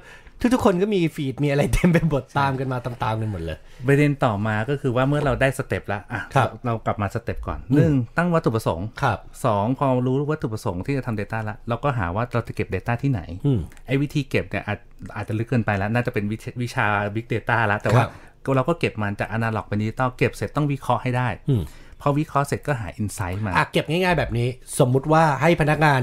จดเลยว่ามีคนเดินผ่านไปผ่านมาช่วงเนี้ยที่ผ่านหน้าร้านเราผู้ชายกี่คนผู้หญิงกี่คน และคนที่เข้าร้านเราในช่วงเนี้ยไม่ซื้อกี่คนซื้อกี่คนอย่างนี้ไหม เก็บใช่เก็บง่ายที่สุดคือเก็บในปัจจุบันคุณเก็บหรือยัง เออใช่ คุณอย่างเช่นบอกว่าคุณรู้หรือยังว่าลูกค้าเราอ่ะมีกี่คนแบบ exactly นะครับ ไม่เอาประมาณ 1,000 คนไม่เอา ไม่เอาไม่เอา 978 คนใน 978 คนซื้อกับคุณเนี่ยถี่เท่าไหร่ ความถี่หรือคุณภาพหรือเอ่อเรื่องของมูลค่า ครับ แล้วจะกลับมาซื้อซ้ำไหมหรือไม่กลับมาเลยหรืออบอกต่อไหมใช่ไหมฮะอันนี้พอเก็บเสร็จเราจะเริ่มละเฮ้ยเราปรับประยุกต์ใช้เรื่องของการตลาดก็ได้เช่น ประยุกต์ใช้หลักการ 5A ครับ เฮ้ยเราต้องการสร้าง awareness ให้ให้คนรู้จักมากขึ้น อืม ให้คนอยากจะสนใจสินค้าเรามากขึ้น ครับ ให้คนสนใจที่จะถามเรามากขึ้น ให้คนสนใจที่จะซื้อเรามากขึ้น และให้คนสนใจซื้อซ้ำและบอกต่อเรามากขึ้น โอ้ยแบบนี้พอพี่พูดถึงตรงนี้ฟูกำลังคิดเลยเซเว่นเนี่ยได้ Data เราไปเยอะมากเลยนะ ต้อง ใช่ไหมที่เขามีอะไร all member เอาไปเยอะมากเล มี ยนะ all member มีเรื่องของ7 e เ e ่ e ในเรื่องของ delivery ครับ แบบเนี้ยเขาก็จะรู้เลยว่าเฮ้ยทั้งหมดเนี่ยเขาควรจะทำเรื่องอะไร ให้ซื้อซ้ำหรือให้บอกต่อ หรือให้เฮ้ยคนนี้ยังไม่มากลุ่ม target นี้ยังไม่มางั้นต้องสร้าง awareness ครับ หรือให้เขาบอกว่าเขารู้จักเราแล้ว เออ ให้เขามาถามใน inbox มาถามเราได้มากไหมและดิจิตอลตอนเนี้ยมันเช่น Facebook Google มันจะมีคำว่า remarketing หรือ retargeting ครับ เราสามารถทำให้กลุ่มลูกค้าเป้าหมายเราเห็นเราซ้ำๆได้ อืม แต่เห็นในบริบทหรือหรือโฆษณาเนี่ยที่แตกต่างกันออกไป เพราะมันมีบทวิจัยอย่างนี้ครับว่าพอคุยกันครั้งแรกลูกค้าไม่ซื้อหรอก ไม่ซื้อไม่ซื้อ ครั้งที่สองก็ยังไม่ซื้อ ครับ แต่ไปเรื่อยๆ ถ้าเราไม่อนนอยเขานะ ครับ สักวันหนึ่งอ่ะเขาจะซื้อเราน นี่ก็สูตรเดียวกับยิงแอดใน Facebook และ ถูก สู ไห ต ม รและ เห็น สูตร ซ้ สูตรเดียวกับการจีบผู้หญิง อ้าว ำให้เขาเจอเราเยอะ แล้วก็นึกว่า เราต้องเข้าไปเอาเสนอหน้าไปเยอะๆ เดี๋ยวสักวันเขาจะต้องหลงเราเอง แต่จีบลูกค้าเนี่ย หล ยก งเราหรือก ว่ หลงทางเดี๋ยวค่อยว่ากัน นี่หลักการเดียวกันเลย นี่ ครับ คือจิตวิทยาดังนั้นเนี่ยกลับมาเรื่องเดิมคือนี่คือสเต็ปแต่คำถามคือไอ้เราเดต้า อืม ที่ไม่ถามว่าไอ้เก็บ Data เก็บจากไหน ก็ต้องกลับมาเริ่มเดิมคือ เมื่อคุณรู้วัตถุประสงค์คุณก็ต้องรู้ว่า แล้วจะเก็บ Data Data มีแค่ 3 เรื่อง ครับ เรื่องแรกเนี่ยก็คือ Data ของกระบวนการของธุรกิจ คุณ คือ ต้องไปยุ่งกับเรื่องของซัพพลายเออร์ไหม อ๋อ จะจะจะซื้อจัดจ้างไหม ครับ หรือพาร์ทเนอร์เราไหม หรือพนักงานขายคือกระบวนการธุรกิจทั้งหมดเนี่ยวันนี้เช่นบอกว่าวันเนี้ยเอ่อหลายที่บอกว่าไม่ได้ตายเพราะว่าขายไม่ดีนะ อืม ขายดีแต่ธุรกิจกระเจง อ๋อนี่นี่มีเยอะเรื่องบริหารการเงินเรื่อง cash flow อะ และ Inventory ครับ เพราะว่าเราขายไปปุ๊บเฮ้ย แต่เราไม่รู้เลยว่าต้นทุนต่อหน่วยของลูกค้าเนี่ยกี่บาท พอเราไม่แท็กเราก็คิดว่าเฮ้ยหลงระเริงว่าฉันเนี่ยขายดี ครับ แต่พอขายดีเสร็จปุ๊บเฮ้ยทำไมหมุนไม่ได้หนึ่งคือหมุนเงินคือ cash flow ครับ แต่สองคือไม่ไปหาต้นทุนของลูกค้าต่อหัว ว่าลูกค้าต่อคนเนี่ยเรามีมาจิ้นเท่าไหร่ หมายความว่ายังไงครับ ต้นทุน หมายความ ของลูกค้าต่อคน อ่ะเช่นบอกว่าวันเนี้ยผมผมขายของให้คุณฟิล ครับ ครับของผม 100 บาท อืม ผมก็บอกปกติถั่วเฉลี่ยเลยลูกค้าผมมีร้อยคนใช่ไหม ครับ ผมมีค่าทั้งบริษัทค่าใช้จ่ายทั้งหมดเนี่ยถั่วเฉลี่ยทุก 100 คน อืม กลายเป็นว่าพอพอถึงคุณฟิลผมก็บอกเฮ้ยผมคิดว่ากำไร แต่กลายไปดูพอไปดูคอสแยกย่อยว่าทุกในแต่ละคนเนี่ย ครับ มันมีต้นทุนที่ไม่เท่ากัน ต้นทุนที่ไม่เท่ากันด้วย ทุนไม่เท่ากันเช่นบอกว่าคุณฟิลบอกว่าคุณฟิลอาจจะดูดูโฆษณาผมเนี่ยประมาณ 20 ครั้ง ครับ ค่อย กว่าจะซื้อ กว่าจะซื้อ ต้นทุนผมก็จะสูง ถูกไหมเพราะผมดูตั้ง 20 ดัง ครั้ นั้นเนี่ยผมก็ต้องถ้าสมมติผมรู้ Data ถ้าเกิน 12 ครั้งเมื่อไหร่ ครับ ผมตัดคุณฟิว ไม่เอาละ ไม่เอาลูกค้าแบบนี้ ไม่คุ้มละอันนี้ไม่คุ้ม ถูกต้ง ผมละ แต่ถ้าสมมติว่าเอ้ยพอถึง 12 คนอ่ะ12 ครั้งเขาเห็นแล้วเขาซื้อเราเราก็ต้องลดละ 11 19ไปเนี่ยมันจะทำให้เราเกิดเกิด efficiency นี่ผมยกตัวอย่างง่ายๆนะครับ นี่คือ 1 คือ Data กระบวนการของธุรกิจ 2 คือ Data ของสินค้าและบริการ ครับ ว่าเขามาใช้แล้วชอบไม่ชอบ ใช้แล้วเป็นยังไงต่อใช้แล้วรู้สึกยังไง หลายครั้งคือเราขายของไปไม่เคยสอบถามลูกค้าเราเลยว่ารู้สึกยังไงเขาอาจจะจำเป็นต้องใช้ อืม แต่วันหนึ่งคือถ้าเขามีทางเลือกน เขาพร้อมไปนะ เขาพร้อมไป เขาพร้อมไปนะ ถูก เออ นี่คือสิ่งที่ว่า Data ของสินค้าบริการสามคือ Data ของลูกค้า ครับ กลับมาเรื่องเดิมลูกค้าแต่ละคนเป็นยังไง อืม ใช่ไหมนี่คือกระบวนการสินค้าแล้วก็ลูกค้า ไม่พี่หลุดไม่น่า ขออภัย ฮะขออภัยฮะแล้วก็ ครับ อีกเรื่องหนึ่งก็คือว่าแล้วพอพอบอกว่า Data เนี่ยเอามาใช้แล้วเนี่ย เอามาใช้เมื่อกี้บอกว่า เอามาเอาเอาข้อมูลจากไหนใช่ไหมฮะ ครับ คำถามคือแล้วข้อมูลของเราเนี่ย Data ของเรามันจะสร้างตอบโจทย์วัตถุประสงค์ของธุรกิจเราหรือไม่อย่างไรประเด็นก็คือว่า Data ที่เราคิดวิเคราะห์นั้นน่ะมันมีคุณค่าหรือไม่ อืม ที่บอกว่า Data บอกว่า Data- Data is a new oil อ่ะ ครับ เป็นน้ำมันพืชหรือน้ำมันรถ แต่ก็แพงทั้งคู่แหละครับ ดีกว่าจะเป็นน้ำมันขี้เลื่อยก็ได้ครับใช่ไหมสุดท้ายอาจจะใช้ประโยชน์ไม่ได้เลยก็ ดั ได้ งนั้นเนี่ยมันคือวัดกันที่บอกว่าอ่ะตอนแรกวัดกันที่ข้อมูลแหล่งที่มาของข้อมูล ครับ สองเนี่ยต้องวัดกันว่าคุณวิเคราะห์เปลี่ยนจาก information เนี่ยให้มันเป็นเรื่องของ insight insight คือคุณค่าของข้อมูลนั้นได้อย่างไร อืม มันมีว่าตั้งแต่ว่าดังนั้นเนี่ยในการทำ analytics มันก็ต้องบอกว่าไอ้ analytics ง่ายๆ เลยคือเป็น descriptive คือบอกว่า อ๋อมันเกิดมันไม่ดีเพราะอะไรหรือดีเพราะอะไร วันเนี้ยหลาย ๆ เจ้ามีแบบนี้นะเฮ้ยขายดีอะยังไม่รู้เลยขายดีเพราะอะไร เออ ใช่เยอะมาก เยอะมาก รู้ไหมว่าในสื่อเนี่ย ที่เวลาเขาวัดเรตติ้งกันนะหลาย ๆ ครั้งที่เรตติ้งขึ้นหรือเรตติ้งลงอะนั่งประชุมกันแล้วสุดท้ายก็ยังไม่รู้อะคือสุดท้ายไม่รู้จริง ๆ แล้วตอนนี้ก็ยังไม่รู้จริง ๆ ว่าทำไมวันเนี้ยเรตติ้งดีหรือวันนี้เรตติ้งไม่ดี ก็เนี่ยเป็นที่มาว่าวันเนี้ยเรารู้ว่าเฮ้ยมันเกิดขึ้นนะ ใช่ แต่ว่า ไม่รู้เพราะอะไร ใช่ไม่รู้ ดังนั้นเนี่ยนี่คือเขาเรียกว่า descriptive analytic ครับ ดังนั้นสิ่งที่ต้องต้องหาคือเราต้องไปหาว่า root cause ของมัน หรือต้นเหตุของมันคืออะไร ดังนั้นเขาเรียกว่า diagnostic analytic คือหาคำตอบว่าทำไม วินิจฉัยต้องวินิจฉัยให้ได้ ใช่ต้องทำไมมันถึงเกิดขึ้น แล้วต้อคงรับ หาแฟกเตอร์ให้เจอ อ๋อ ถ้าคือถ้าหาแฟกเตอร์ให้เจอ เช่น ถ้าใช้โปรโมชั่นแบบนี้ ครับ มีคอนเทนต์แบบนี้ของแถมแบบนี้ส่วนลดแบบนี้หรือถ้าเป็นเซลล์นะ ถ้าพูดแบบนี้ปุ๊บเนี่ยลูกค้าเนี่ยโดน อืม อย่างเงี้ยนี่คือต้องหารูทคอร์ให้เจอหรือถ้าสมมติเจ้าเนี้ยลดราคาของเราอยู่ๆก็ขายดี ครับ ไอ้ยขายไม่ดี แบบนี้เราก็ต้องรู้ว่าแฟกเตอร์อะไรบ้างที่มันเกี่ยวข้อง แต่แฟกเตอร์มันเยอะมากเลยนะ เราก็ต้องค่อยๆ กลับมาไงบอกว่ามีสมมุติว่าโหมีเป็นร้อยแฟกเตอร์งั้นลองคิด 10แฟกเตอร์ที่สำคัญก่อนได้ไหมห้าคือเรามันต้องเริ่มต้นไง ครับ แต่ถ้าไม่รู้ไม่เริ่มทำมันก็สุดท้ายเนี่ยคู่แข่งเราก็ทำ อ๋อ นี่คืออ่ะเราเริ่มรู้แล้วว่าทำไมพอทำไมเสร็จปุ๊บเนี่ยเราก็ต้องบอกว่าเราต้องคาดการณ์ให้ได้นะ เรารู้ว่าแต่ก่อนอดีตเนี่ยเกิดอะไรขึ้น ครับ ทำไมถึงเกิดขึ้น ประเด็นก็คือว่าแล้วเราคาดการณ์ได้ไหมว่าอนาคตน่ะจะเป็นยังไง อืม เช่นบอกว่าอ่ะบอกว่าสัปดาห์หน้าเป็นวันสัปดาห์มาคบูชา ครับ สุกร์เสาร์อาทิตย์หยุดยาวอีกแล้ว อืม เอ้ยแล้วเราควรจะทำอะไรดี อืม เราควรจะต้องยิ่งลอนช์ไหมหรือเราควร หรือ ต้ เรา ง จะเบรกก่อน ใช่ หลายหลายสินค้าไม่ได้ขายดีวันวันหยุดนะ เออ หรือหลายสินค้าเนี่ยเฮ้ยคุณไม่รู้เหรอว่าคนเขาซื้อกันวันหยุด อืมใช่ใช่คุณต้องรู้ก่อนนะว่าสินค้าคุณคนชอบซื้อวันไหน ใช่ คือเนื่องจากเวลาน้อยนะ ครับ บอกว่า เฮ้ย เราจะรู้ได้ยังไง บอกว่าคุณเสิร์ชสิใช้ Google Trend ก็ได้ ครับ หรือถ้าคุณซื้อแอดเนี่ย ถ้าคุณไป เอ่อ คนซื้อแอดไม่เป็นนะ คุณลองไปจ้างคนซื้อแอด เขาจะมีวิเคราะห์ในเรื่องของเทรนด์เลยว่าคีย์เวิร์ดไหนจะมา คีย์เวิร์ดมันคือพฤติกรรมผู้บริโภคในการเสิร์ชแฮชแท็กไหนจะมา แบบเนี้ยนี่คือถ้าคุณใส่ใจก่อน กลับมาก็เป็นความเป็นมนุษย์อีกแล้ว อืม คุณใส่ใจว่า เฮ้ย แบบนี้ทำไมคีย์เวิร์ดนี้มันมานะทำไมเป็นแบบนี้นะ ครับ เช่นเรื่องของโควิดเราจะเห็นเลยมีแคมเปญโฆษณาโฆษณาหลาย ๆ แบรนด์เริ่มเล่นเรื่องนี้คือเรื่องอะไรไหมเกี่ยวกับความเชื่อ เชื่ออะไรเชื่อ มีแจ็คเก็ตล่าสุดอะยี่ห้อสุพรีมอะ อ๋อ ขายดีเลย ขายดีสิ ลาย ข อะไร ดี นะ สิลายหลวงพ่อคุณ อ่ะพูดได้เนอะ รอบๆมีได้ได้พูดได้พูดได้ แต่เรื่องนี้ผมไม่ไม่ลงรายละเอียดแล้วกันผมเชื่อว่าคนคนมองเป็นหลายภาคส่วนแต่เราไม่ได้จะมาคุยกันเรื่อง ใช่แต่เราก็เราบอกใส่ใจไงว่าผู้บริโภคแบบเนี้ยเขาต้องการความความมั่นคงทางจิตใจ ความโฮลี่ เออบาง ความศั ค กดิ์ น สิทธิ์ อ่าใช่แบบเนี้ยนี่คือความเชื่อที่เอามาเล่นได้ อ่า ในเชิงของการตลาด ครับ แบบนี้เป็นต้น อีกสุดท้ายเนี่ย เมื่อเราพิจิตได้แล้วว่าอนาคตควรจะทำอะไรสุดท้ายเนี่ย ต้องบอกว่ามันจะเป็น prescriptive analytic แล้ว ครับ อมันจะระบบเราจะบอกไปว่า ถ้าเป็นแบบนี้เนี่ยคุณใช่เช่น ถ้าลูกถ้าคู่แข่งเราลด 10% ครับ เราไม่ต้องลด 10%เราควรจะออก voucher ออกออกของแถม ในเฉพาะกรุงเทพและปริมณฑลเท่านั้น ต่างจังหวัดไม่ต้อง ระบบมันจะบอกเลย อ๋อ เพราะอะไรเพราะว่าถ้าเราเก็บข้อมูลมันจะแยกละแยกไปตามนอกจากตามลูกค้าเนี่ยอ่ะสมมุติเราแบ่งตามโลเคชัน ครับ ตามจังหวัด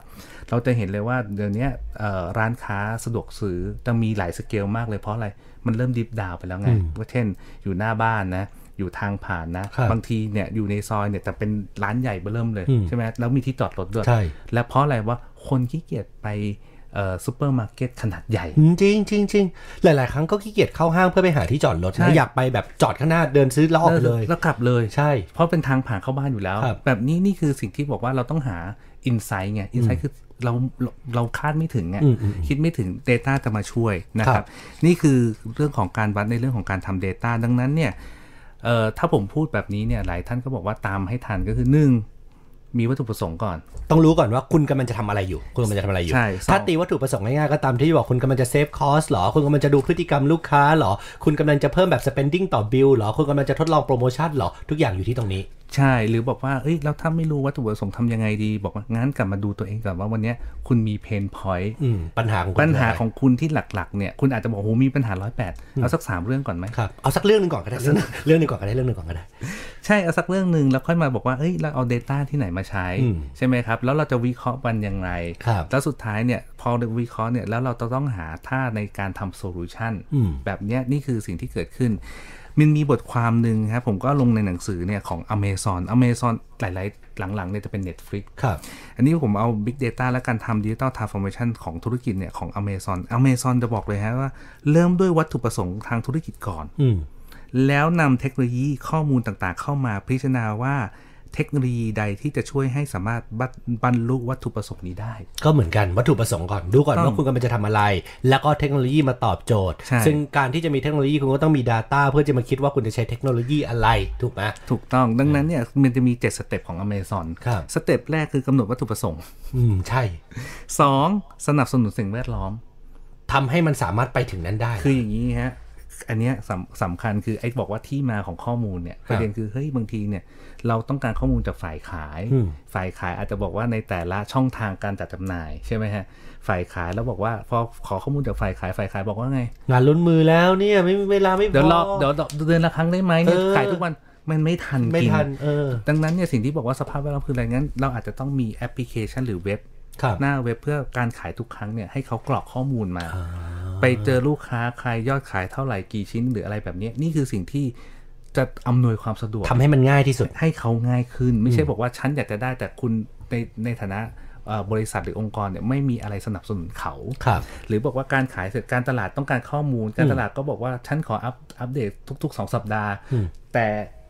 ในฝั่งของ Inventory บอกว่าฉันของล้นมือแล้ว เออใช่ แบบนี้เป็นต้นหรือซัพพลายเชนบอกว่า เฮ้ย ตอนนี้ค่าเงินไม่ได้อย่าเพิ่งขายตอนนี้นะ เออเออ สุดท้ายคือหลายครั้งฮะ ไอ้ของที่มันมีเกี่ยวกับของต่างประเทศมี ครับ ฮะขายไปแล้ว อืม แต่สุดท้ายคือต้นทุนไม่ได้ หรือของไม่มา อืม สุดท้ายคนขายหน้าเสีย มีปัญหาอีก มีปัญหากับลูกค้าเพราะอะไร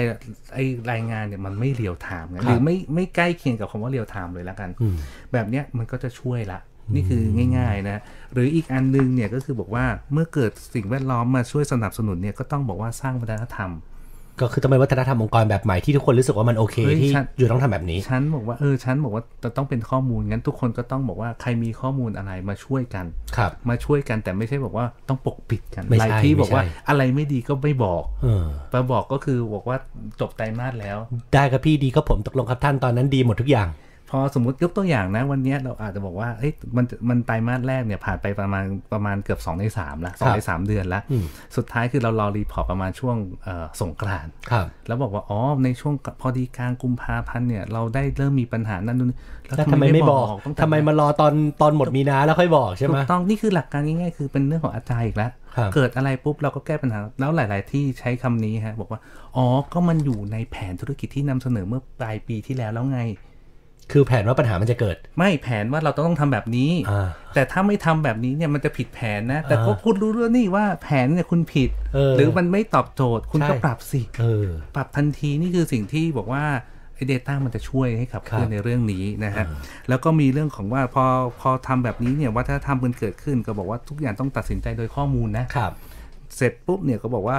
หลาย ๆ ครั้งก็บอกว่าข้อมูลมันไม่มา อืม ดังนั้นคุณก็บอกว่าไอ้ยข้อมูลตรงนี้ยังเป็นเปเปอร์อยู่เลย อันนี้ยังเป็นระบบ A อันนี้เป็นระบบ B มันไม่ซิงก์กัน คุณลดข้อจำกัดซะ อืมใช่ อย่าหาข้ออ้าง อย่าข้ออ้าง หาโซลูชันเถอะ เออ นะครับ เริ่มอาจจะบอกว่า 10อ่ามี 10สเต็ป10ไอ้สเต็ป10 อาจจะยากหน่อย เริ่มสเต็ปที่ 1 สเต็ปที่ 2 ค่อย ๆ ไป ครับ นะครับ แล้วก็มีเรื่องของพอทำปุ๊บเนี่ยต้องมีตัวชี้วัดในการใช้ข้อมูลด้วย อืม ไม่ใช่ว่าจะใช้อะไรก็ใช้ แต่ใช้เสร็จปุ๊บเนี่ยใช้แล้วได้ประโยชน์อะไร และเอามาแชร์กัน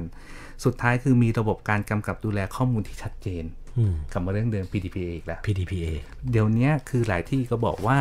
วันเนี้ยเราต้องทำ Data ครับ หลายที่ก็บอกเอา Data เนี่ยเอาของลูกค้ามาเลย ผิดนะครับ มันจะเริ่มใช้ในเดือนกรกฎาคมนี้แล้วนะ ครั ฮะ บ หนึ่งกรกฎาคมนี้เนี่ยดังนั้นเนี่ยสิ่งที่เกิดขึ้นคือ ใครที่เริ่มไปแล้วก็ อ่า ต้องมารีติ้งกันใหม่ ครับ ว่าจะใช้ข้อมูลอย่างไรให้ถูกต้องเหมาะสม และมีประสิทธิภาพยิ่งขึ้น อืม กับสองคือ ใครที่ยังไม่เริ่ม เริ่มปุ๊บเนี่ยคำนึงถึง PDPA ก่อนเลย ไม่งั้นเนี่ยเดี๋ยวพฤษภาคมคุณก็ต้องกลับมาคิดใหม่ หรือกระบวนการใหม่ในเรื่องของการจัดทำข้อมูลลูกฐานข้อมูลลูกค้า หรือฐานข้อมูลแต่ละองค์กร เช่นพาร์ทเนอร์เราเวนเดอร์เราพวกเนี้ยพวกเนี้ยมันมีเรื่องของของความยินยอมในการใช้ข้อมูล ที่จะต้องถูกหลักตามกฎหมายด้วย และถ้าใครทำดำเนินธุรกิจกับต่างประเทศ มันก็จะมีเรื่อง GDPR อีกไม่ใช่แค่มี PDPA นะ PDPA คือบ้านเรา อันนั้นเดี๋ยวเราค่อยเก็บไว้ เก็บไว้รอบหน้าเรากลับมา Data ของเราก่อนพี่บอส เนี่ยเนี่ยเดต้าทั้งหมดเลยดังนั้นเนี่ย เออ นี่คือเรื่องของบอกว่า เอ้ยทำไมเนี่ยมีระบบการกำกับดูแลที่ชัดเจนดังนั้นเนี่ยกลับมาเรื่องเดิมคือ บอกว่าเฮ้ยพูดเยอะแล้วเนี่ยมีเคสตัดดี้ไหม ผมเพิ่งที่เราเคยคุยกันไง บอกว่าเรารู้ไหมว่าทำไมที่เห็นแอร์เชียใช่ไหม ครับ ทำไม มาทำ delivery ทำทำไมทำเดลิเวอรี่ เพราะเขาบินไม่ได้ ถ้าถูกทำไมบินไม่ได้สองคือถ้าบินไม่ได้ทำไมเขาเลือกมา transform ตัวเองเป็น delivery อืม ประเด็นอยู่ตรงนี้ประเด็นคือต้องปลายทางก่อนปลายทางคือสมมติตั้งสมมติฐานก่อนว่าแอร์เอเชียต้องการวัตถุประสงค์คืออะไรต้องการเปลี่ยนธุรกิจ ครับ ต้องทำธุรกิจใหม่แน่ ม ๆ ค่ะทดแลนนี่คือวัตถุ objective ถูกไหมฮะ Data เขาอยู่ไหนละบทสัมภาษณ์ของทางโทนี่เฟ n นเดสบอกว่าเขาไปวิเคราะห์ข้อมูลของลูกค้าเลย อืม 6 7 0 ล้านคนที่เป็นบินประจำกับแอร์เอเชียเนี่ยว่าลูกค้าเนี่ยมีมีโปรไฟล์ยังไง มีพฤติกรรมยังไง มีความชอบอย่างไร อืม ประสานกับจุดแข็ง อืม ของของธุรกิจของแอร์เอเชีย ครับ รายการดิจิทัลไดจ e s t โดย ปรัชญาอละเอกและธนพงษ์พันธ์ธัญรัตนกุล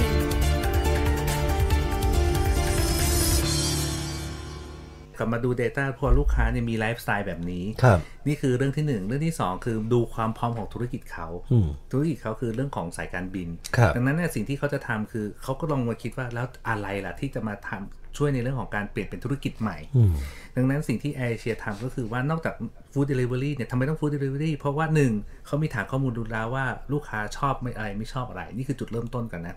แต่สองเนี่ยคือเขามีธุรกิจสายการบิน สิ่งที่เขาต้องทำคือเขาเห็นธุรกิจอีคอมเมิร์ซโต ครับ โลจิสติกในเชิงของของ การส่งของ พัสดุเนี่ยโต และแอร์คาโก้ก็โต อืม ดังนั้นสิ่งก็ต้องทำคือเขาก็เลยมีเอ่อธุรกิจใหม่ที่เรียกว่าเทเลพอร์ต เทเลพอร์ตคือถ้าเราต้องการส่งของด่วน เพราะเดี๋ยวนี้ด่วนทุกอย่างมันด่วนหมดอะเราสามารถส่งในภูมิภาคอาเซียนได้ภายใน 1 วัน อื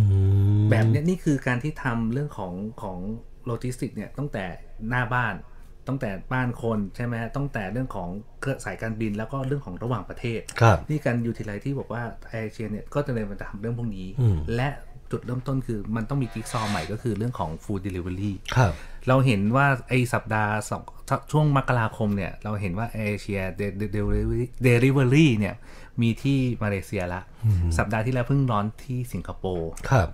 เดี๋ยวประเทศไทยก็มาละ อืม นี่คือสิ่งที่บอกว่าถ้าแล้วถ้าเอเชียไม่มี Data เนี่ยเขาจะกล้าไหม เขาก็ไม่รู้เขาจะไปไหน เพราะสายการบินอื่นไม่มี Data พวกนี้นะ อืม มีเก็บข้อมูลแต่ไม่มีเก็บข้อมูลไลฟ์สไตล์เลย ไม่ ครั มี บ เรื่องของ interest เลย เราจะเห็นว่ามีแค่เอเชียนี่แหละที่มาทำฟู้ดเดลิเวอรี่ใช่ไหมฮะไม่ได้ขายปลาต้องโก ไม่ได้ขายปลาท่องโกะแต่ปลาท่องโกะก็ยังขาย ได้ แหมพี่ทำไมไปแซวเขา ไม่ได้ไม่ได้เขาไม่ได้ขาย ปแซวเขาเออ นะครับสิ่งที่เกิดขึ้นคือแล้วแล้วบอกว่าอันเนี้ยคือธุรกิจใหญ่ที่เรา ครับ พูดถึงบ่อยแล้วเมื่อกี้เราพูดถึง SME ครับ เอาเมื่อกี้ง่ายๆ ผมว่าการขายผ่านออนไลน์เนี่ยแหละที่เราไม่ได้แท็กข้อมูลกันเลย อืม วันนี้เนี่ยถ้าสมมติว่าลองลองทุกท่านที่ขายของผ่านออนไลน์เนาะ ครับ ไม่ว่าจะเป็นช่องทางไหนก็แล้วแต่เนี่ยหนึ่งถ้าเราเอาหลักการ 5A มาใช้ awareness คุณรู้รู้ไหมว่าคุณเอ่อมีคนเห็นเนี่ยโพสของคุณเนี่ย กี่คน น อ่าเห็นมันขึ้นมา รู้ แต่แต่แต่รู้รู้ใช่ไหมฮะว่าก่อนก่อนที่รู้เนี่ยก่อนไปที่สเต็ปที่หนึ่งเนี่ยคือสเต็ปที่ศูนย์เลย คือ รู้ไหมว่าเขาเป็นลูกค้าคุณหรือเปล่า อ๋อ ประเด็นคือหลายคนลืมตรงนี้ว่า ฉันต้องการลิชเยอะๆ ฉันต้องการคนเห็นเยอะๆ แต่คำถามคือคนที่เห็นเนี่ยเป็นกลุ่มเป้าหมายคุณหรือเปล่า และที่คุณขายไม่ดีเนี่ยคือขายไม่ได้เนี่ย เป็นเพราะคุณตั้งกลุ่มเป้าหมายผิดหรือเปล่า หรือว่าที่บอกว่าทำไมงบต่อลูกค้ามันแพงเหลือเกิน ก็เพราะว่าคุณตั้งกลุ่มลูกค้าผิดหรือเปล่าอย่า ใช่ งนี้ ก็กลับมาเรื่องเดิมคือหลาย ๆ ที่บอกว่าพอซื้อแอดไปเนี่ยหูแอดมันแพงเหลือ อื เกิ ม น ใช่แพงมาก ผมก็บอกโอเคงั้นผมไปดูสะดูดูเคสนี้นะผมอย่างแรกเลย ผมขอดูรีพอร์ตในการซื้อแอดอย่างแรกเลย อืม ว่าคุณตั้งกลุ่มเป้าหมายที่ยังไง บอกทำไมคุณใช้คีย์เวิร์ดเนี้ยทำไมคุณเอาเป้ากลุ่มเป้าหมายเนี้ยทำไมคุณทำแบบเนี้ยนี่แล้วมันจะใช่ไหมล่ะ แล้วแล้วทำยังไงถึงจะรู้ว่าใช่ครับ ก็ต้องไปดู Data สิ ใช่ไหมเราไปดูก่อนว่าตรงวันเนี้ยไอ้ current ไอ้เซไอ้สถานการณ์ปัจจุบันเนี่ยตกลงเนี่ยเบสศูนย์คืออะไร ครับ ผู้บริหารหลายหลายท่านเอาแต่อ่านรายงาน อืม แต่ไม่ได้ไปดูหน้างานจริงว่าไอ้เราเราตั้งกลุ่มเป้าหมายถูกหรือเปล่า ก็ถูกไหมสมมติผมบอกว่าอ่ะผมเคยขายแฟนเก่าผมขายนี่เลกกิ้งโยคะ แล้วก็จะต้องแอดคนประมาณอายุ 20 จนถึงเลเซ45 เป็นเพศหญิง โยคะเนื่องจากว่าของมันราคาแพงก็จะต้องเงินเดือนประมาณเท่านี้ จบการศึกษาประมาณเท่านี้ก็ตรง แต่ก็ไม่เห็นจะได้ผลเท่าไหร่ อ่ะก็นั่นไงก็เพราะว่าตอนเนี้ยหลักการเนี่ยเดี๋ยวเราจะมาพูดถึงหนังสือคอตเลอร์ละ ครับ บอกว่าพอหลักการตัวเนี้ยในเรื่องของการแบ่งลูกค้าเนี่ยไอ้ที่เราแบ่งตามเมื่อกี้มันคือเดโมกราฟิกจีก็แล้วที่โอกราฟิกอ่ะอาจจะบอกว่าเราอาจจะบอกบอกโลเคชันไม่ถูก ครับ แต่มันมีอีกอีกสองเรื่องฮะคือ behavior ของคน พฤติกรรม พฤติกรรมของคนคนที่มีพฤติกรรมอย่างที่บอกฮะอย่างที่สัปดาห์ที่แล้วเราคุยกันบอกว่า วันเนี้ย มีถ้าวัยไหนนะ ที่ใช้อีเมลไม่เป็น ซื้อของบน Laz- Lazada s h o p e e เนี่ยได้คล่องเลยใช้ใช้ไลน์คล่องเลย นี่คือคนวัยไหนฮะ ไวไวฟิลนี่แหละ วัย แต่คนก็บอกไม่วัยแก่วัยห้าห้าสิบหกสิบอัพหรือไม่ก็เป็นวัยอัลฟาคือเด็ก ครับ เลย เด็กเลยเออ แต่คือตอนมันไม่ได้ไหวแบ่งด้วยวัย ใช่ใช่ใช่มันแบบที่พฤติกรรมแล้วนะ ใช่พฤติกรรมแล้วสุดท้ายคือเรื่องของ psychology แล้วเรื่องความชอบไม่ชอบความความความสนใจอะไรพวกเนี้ยนี่คือ ครับ สิ่งที่ที่ทางทางคอตเลอร์หนังสือเล่มใหม่เนี่ยเขาบอกว่าต่อต่อไปเนี้ยมันไม่ได้แบ่ง segmentation แบบเดิมๆแล้วนะ ถ้าคุณเก็บ Data เนี่ยทุกคนคือ segment หรือเขาเรียกว่า segment of one เช่นบอกว่าคุณฟิลคือหนึ่ง segment เลยนะ ครับ ไม่ใช่เป็นกลุ่มก้อนแล้วนะ ดังนั้นกลับมาเรื่องเดิมคือเราต้องมาบอกว่าถ้าเราจะรู้เนี่ยเราต้องรู้ข้อมูลเนี่ยเราต้องเริ่มจากการเก็บข้อมูลก่อน ม พอเก็บข้อมูลเสร็จแล้วก็มาดูว่าข้อมูลเราถูกต้องหรือไม่ถูก แล้ว ต้ ข้อ อง มูลอาจจะไม่ใช่แค่เดโมกราฟิกอย่างเดียว ถูก ใช่ไหม ต้อง อ่าผมอาจจะไม่ใช่แค่ดูอายุส่วนสูงไอ้ยไม่ใช่อายุเพศ อะไรอย่างนี้ไม่ใช่ รู้ไหม แล้ว ว่าไอ้เกงเลกกิ้งเนี่ย ครั ขาย บ ดีที่ไหน พอดีผมอะหลังๆ ผมชอบขึ้นรถไฟฟ้า ครับใครดีที่ไหนฮะ คนทำงาน อ่ะใช่ใช่ใช่ใช่ เพราะว่าคนทำงานบอกใส่ไปออกเปล่าใส่สบาย ใส่สบายใช่ ใส่สบายเป็นแฟชั่น ใช่เวลากินอิ่มนี่ก็สามารถสบายได้ ถูกต้อง กินเท่าไหร่ก็ได้เต็มที่เหมือนกับผู้ชายที่ชอบที่ผมพอมาใส่กางเกงแบบที่ไม่ใช่กระดุมอะน้ำหนักขึ้นเนี่ยไม่รู้เลย ชอบมากอะ อ่ะนี่คือเขาบอกว่าไอ้ออก awareness คือก่อนที่คนรู้คุณรู้หรือเปล่าว่าลูกค้าคุณคือใครใช่ไหมแล้วก็มาเรื่องของ awareness จากสมมติจากร้อยคนมีคนที่สนใจกี่คน เอออ จจะเหลือ 80 คน ครับ เพราะจาก 80 คนมีคนมาถาม inbox คุณน่ะ กี่คน กี่คนอาจจะเหลือ 40 แล้วคำถามคือไอ้จาก 80 เป็น 40ทำไมเหลือแค่ 40ทำไมไม่เป็น 50 คุณก็ต้องไปวิเคราะห์ ก็ตั้งโจทย์จากตรงนี้ ตั้งโจทย์ค่อยๆค่อยๆทำแล้วจะค่อยๆทำให้มันดีขึ้น แล้วแล้วจาก 40 ถ้าซื้อจริงทำไมซื้อแค่ 20ทำไมไม่ อ่า ซื้อ จะซื้อ 20 เสร็จใช่ไหม อ่า ซื้อเสร็จแล้วเนี่ย ซื้อ ซ้ำ ซ้ำ หรือเปล่าอ่า และซื้อแล้วบอกต่อคนอื่นหรือเปล่า 30 แต่ซื้อแล้วบอกต่อเราจะรู้ได้ยังไงว่าคนเนี้ยซื้อหรือบอก อ้าว เราปกติปกติเราจำจำเคสแกลบได้ไหม ยังไงฮะ ให้โปรโมชั่นโค้ดไง อ่ ถ้าคุณให้เพื่อนเพื่อนคุณได้ฟรีแล้วคุณได้ 50% ค่ะ นี่คือการวัดเลยว่าให้คุณนะบอกต่อ ถามว่าทำไมให้ฟรีแบบนี้มันคือ marketing cost ไง ครับ อเรื่องของ acquisition cost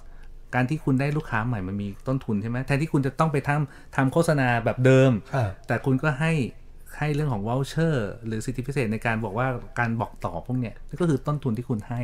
แล้วมันแล้วลูกค้าเขาจะรู้สมมตินะคุณฟิลบอกว่าเฮ้ยสินค้านี้ดี ครับ แล้วผมว่าเฮ้ยสินค้าเนี้ยควรแนะนำให้ใคร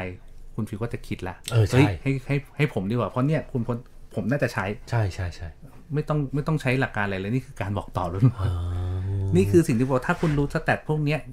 คุณก็จะทำให้ธุรกิจของคุณน่ะใช้งานได้ง่ายขึ้น ครับ เช่น Facebook Inbox มีคนทักมาเท่าไหร่ ทักรับปิดการขายยังไง เช่นบอกว่า แล้วทำไงให้มันดีขึ้น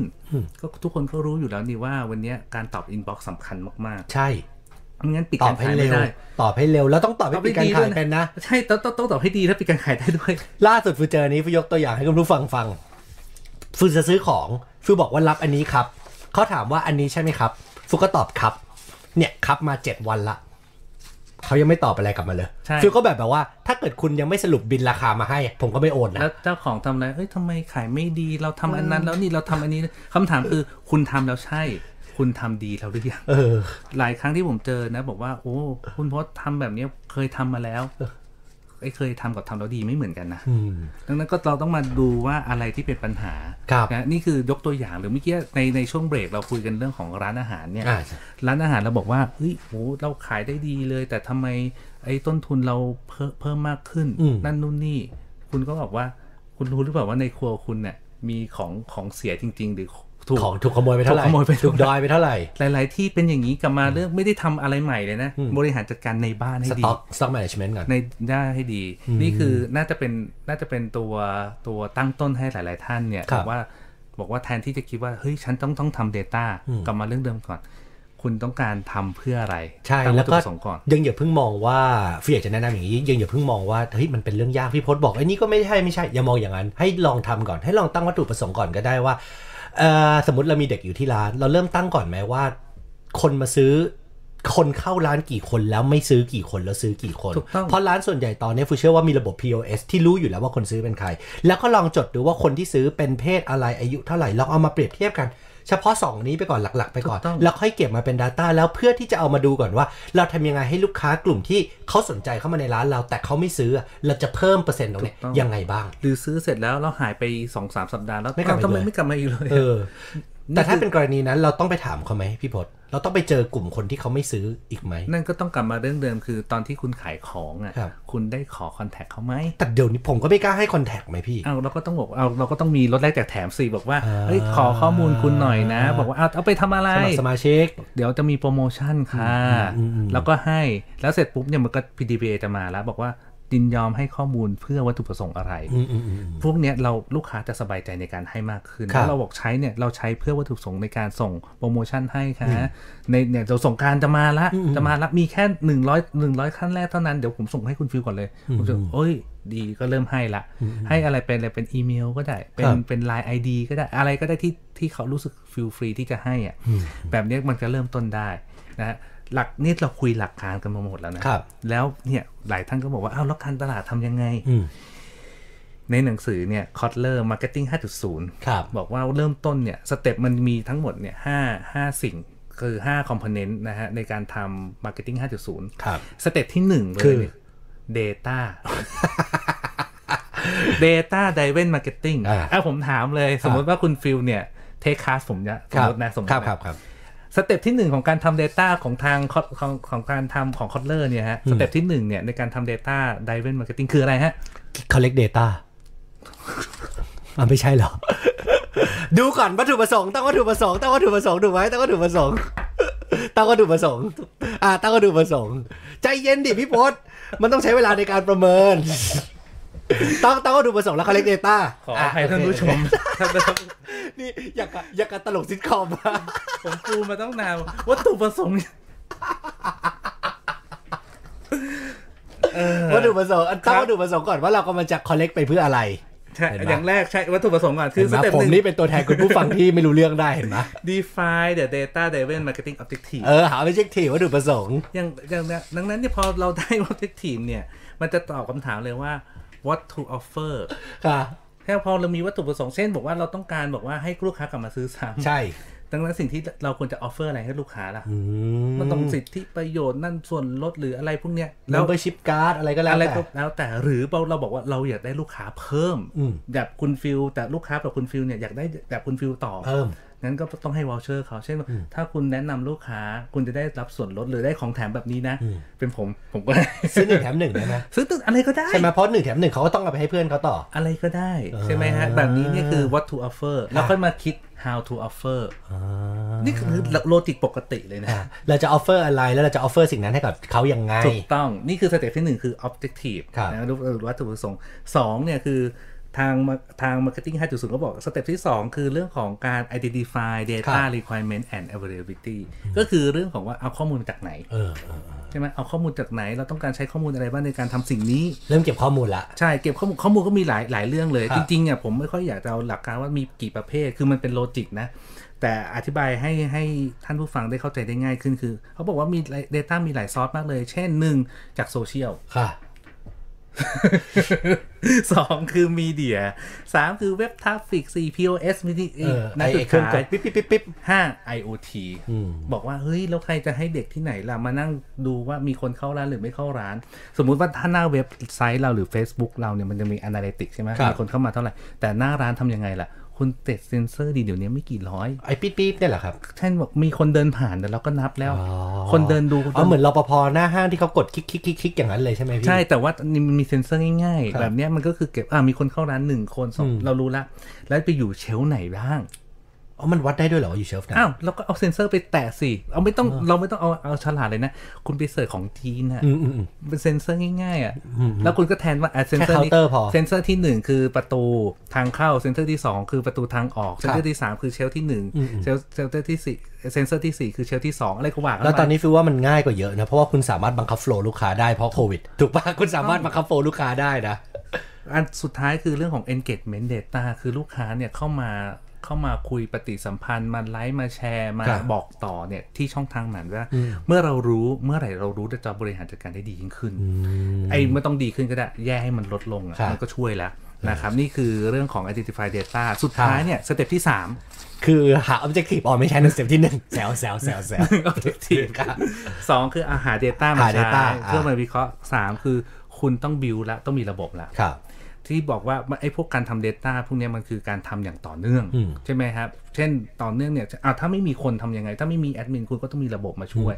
อย่างเมื่อกี้บอกว่าถ้าเราจะขายของผ่าน Facebook IT เนี่ยแล้วตอบ Inbox ไม่ทันทำยังไงดี อืม คุณลองเสิร์ชเลยว่าเป็นเรื่องของ ผู้ช่วยการขายนะ ผู้ช่วยการขายบน Facebook ครับ เสิร์ชง่ายๆแบบนี้เดี๋ยวมันจะมีขึ้นหลายเจ้าเลย เยอะเลย คือผม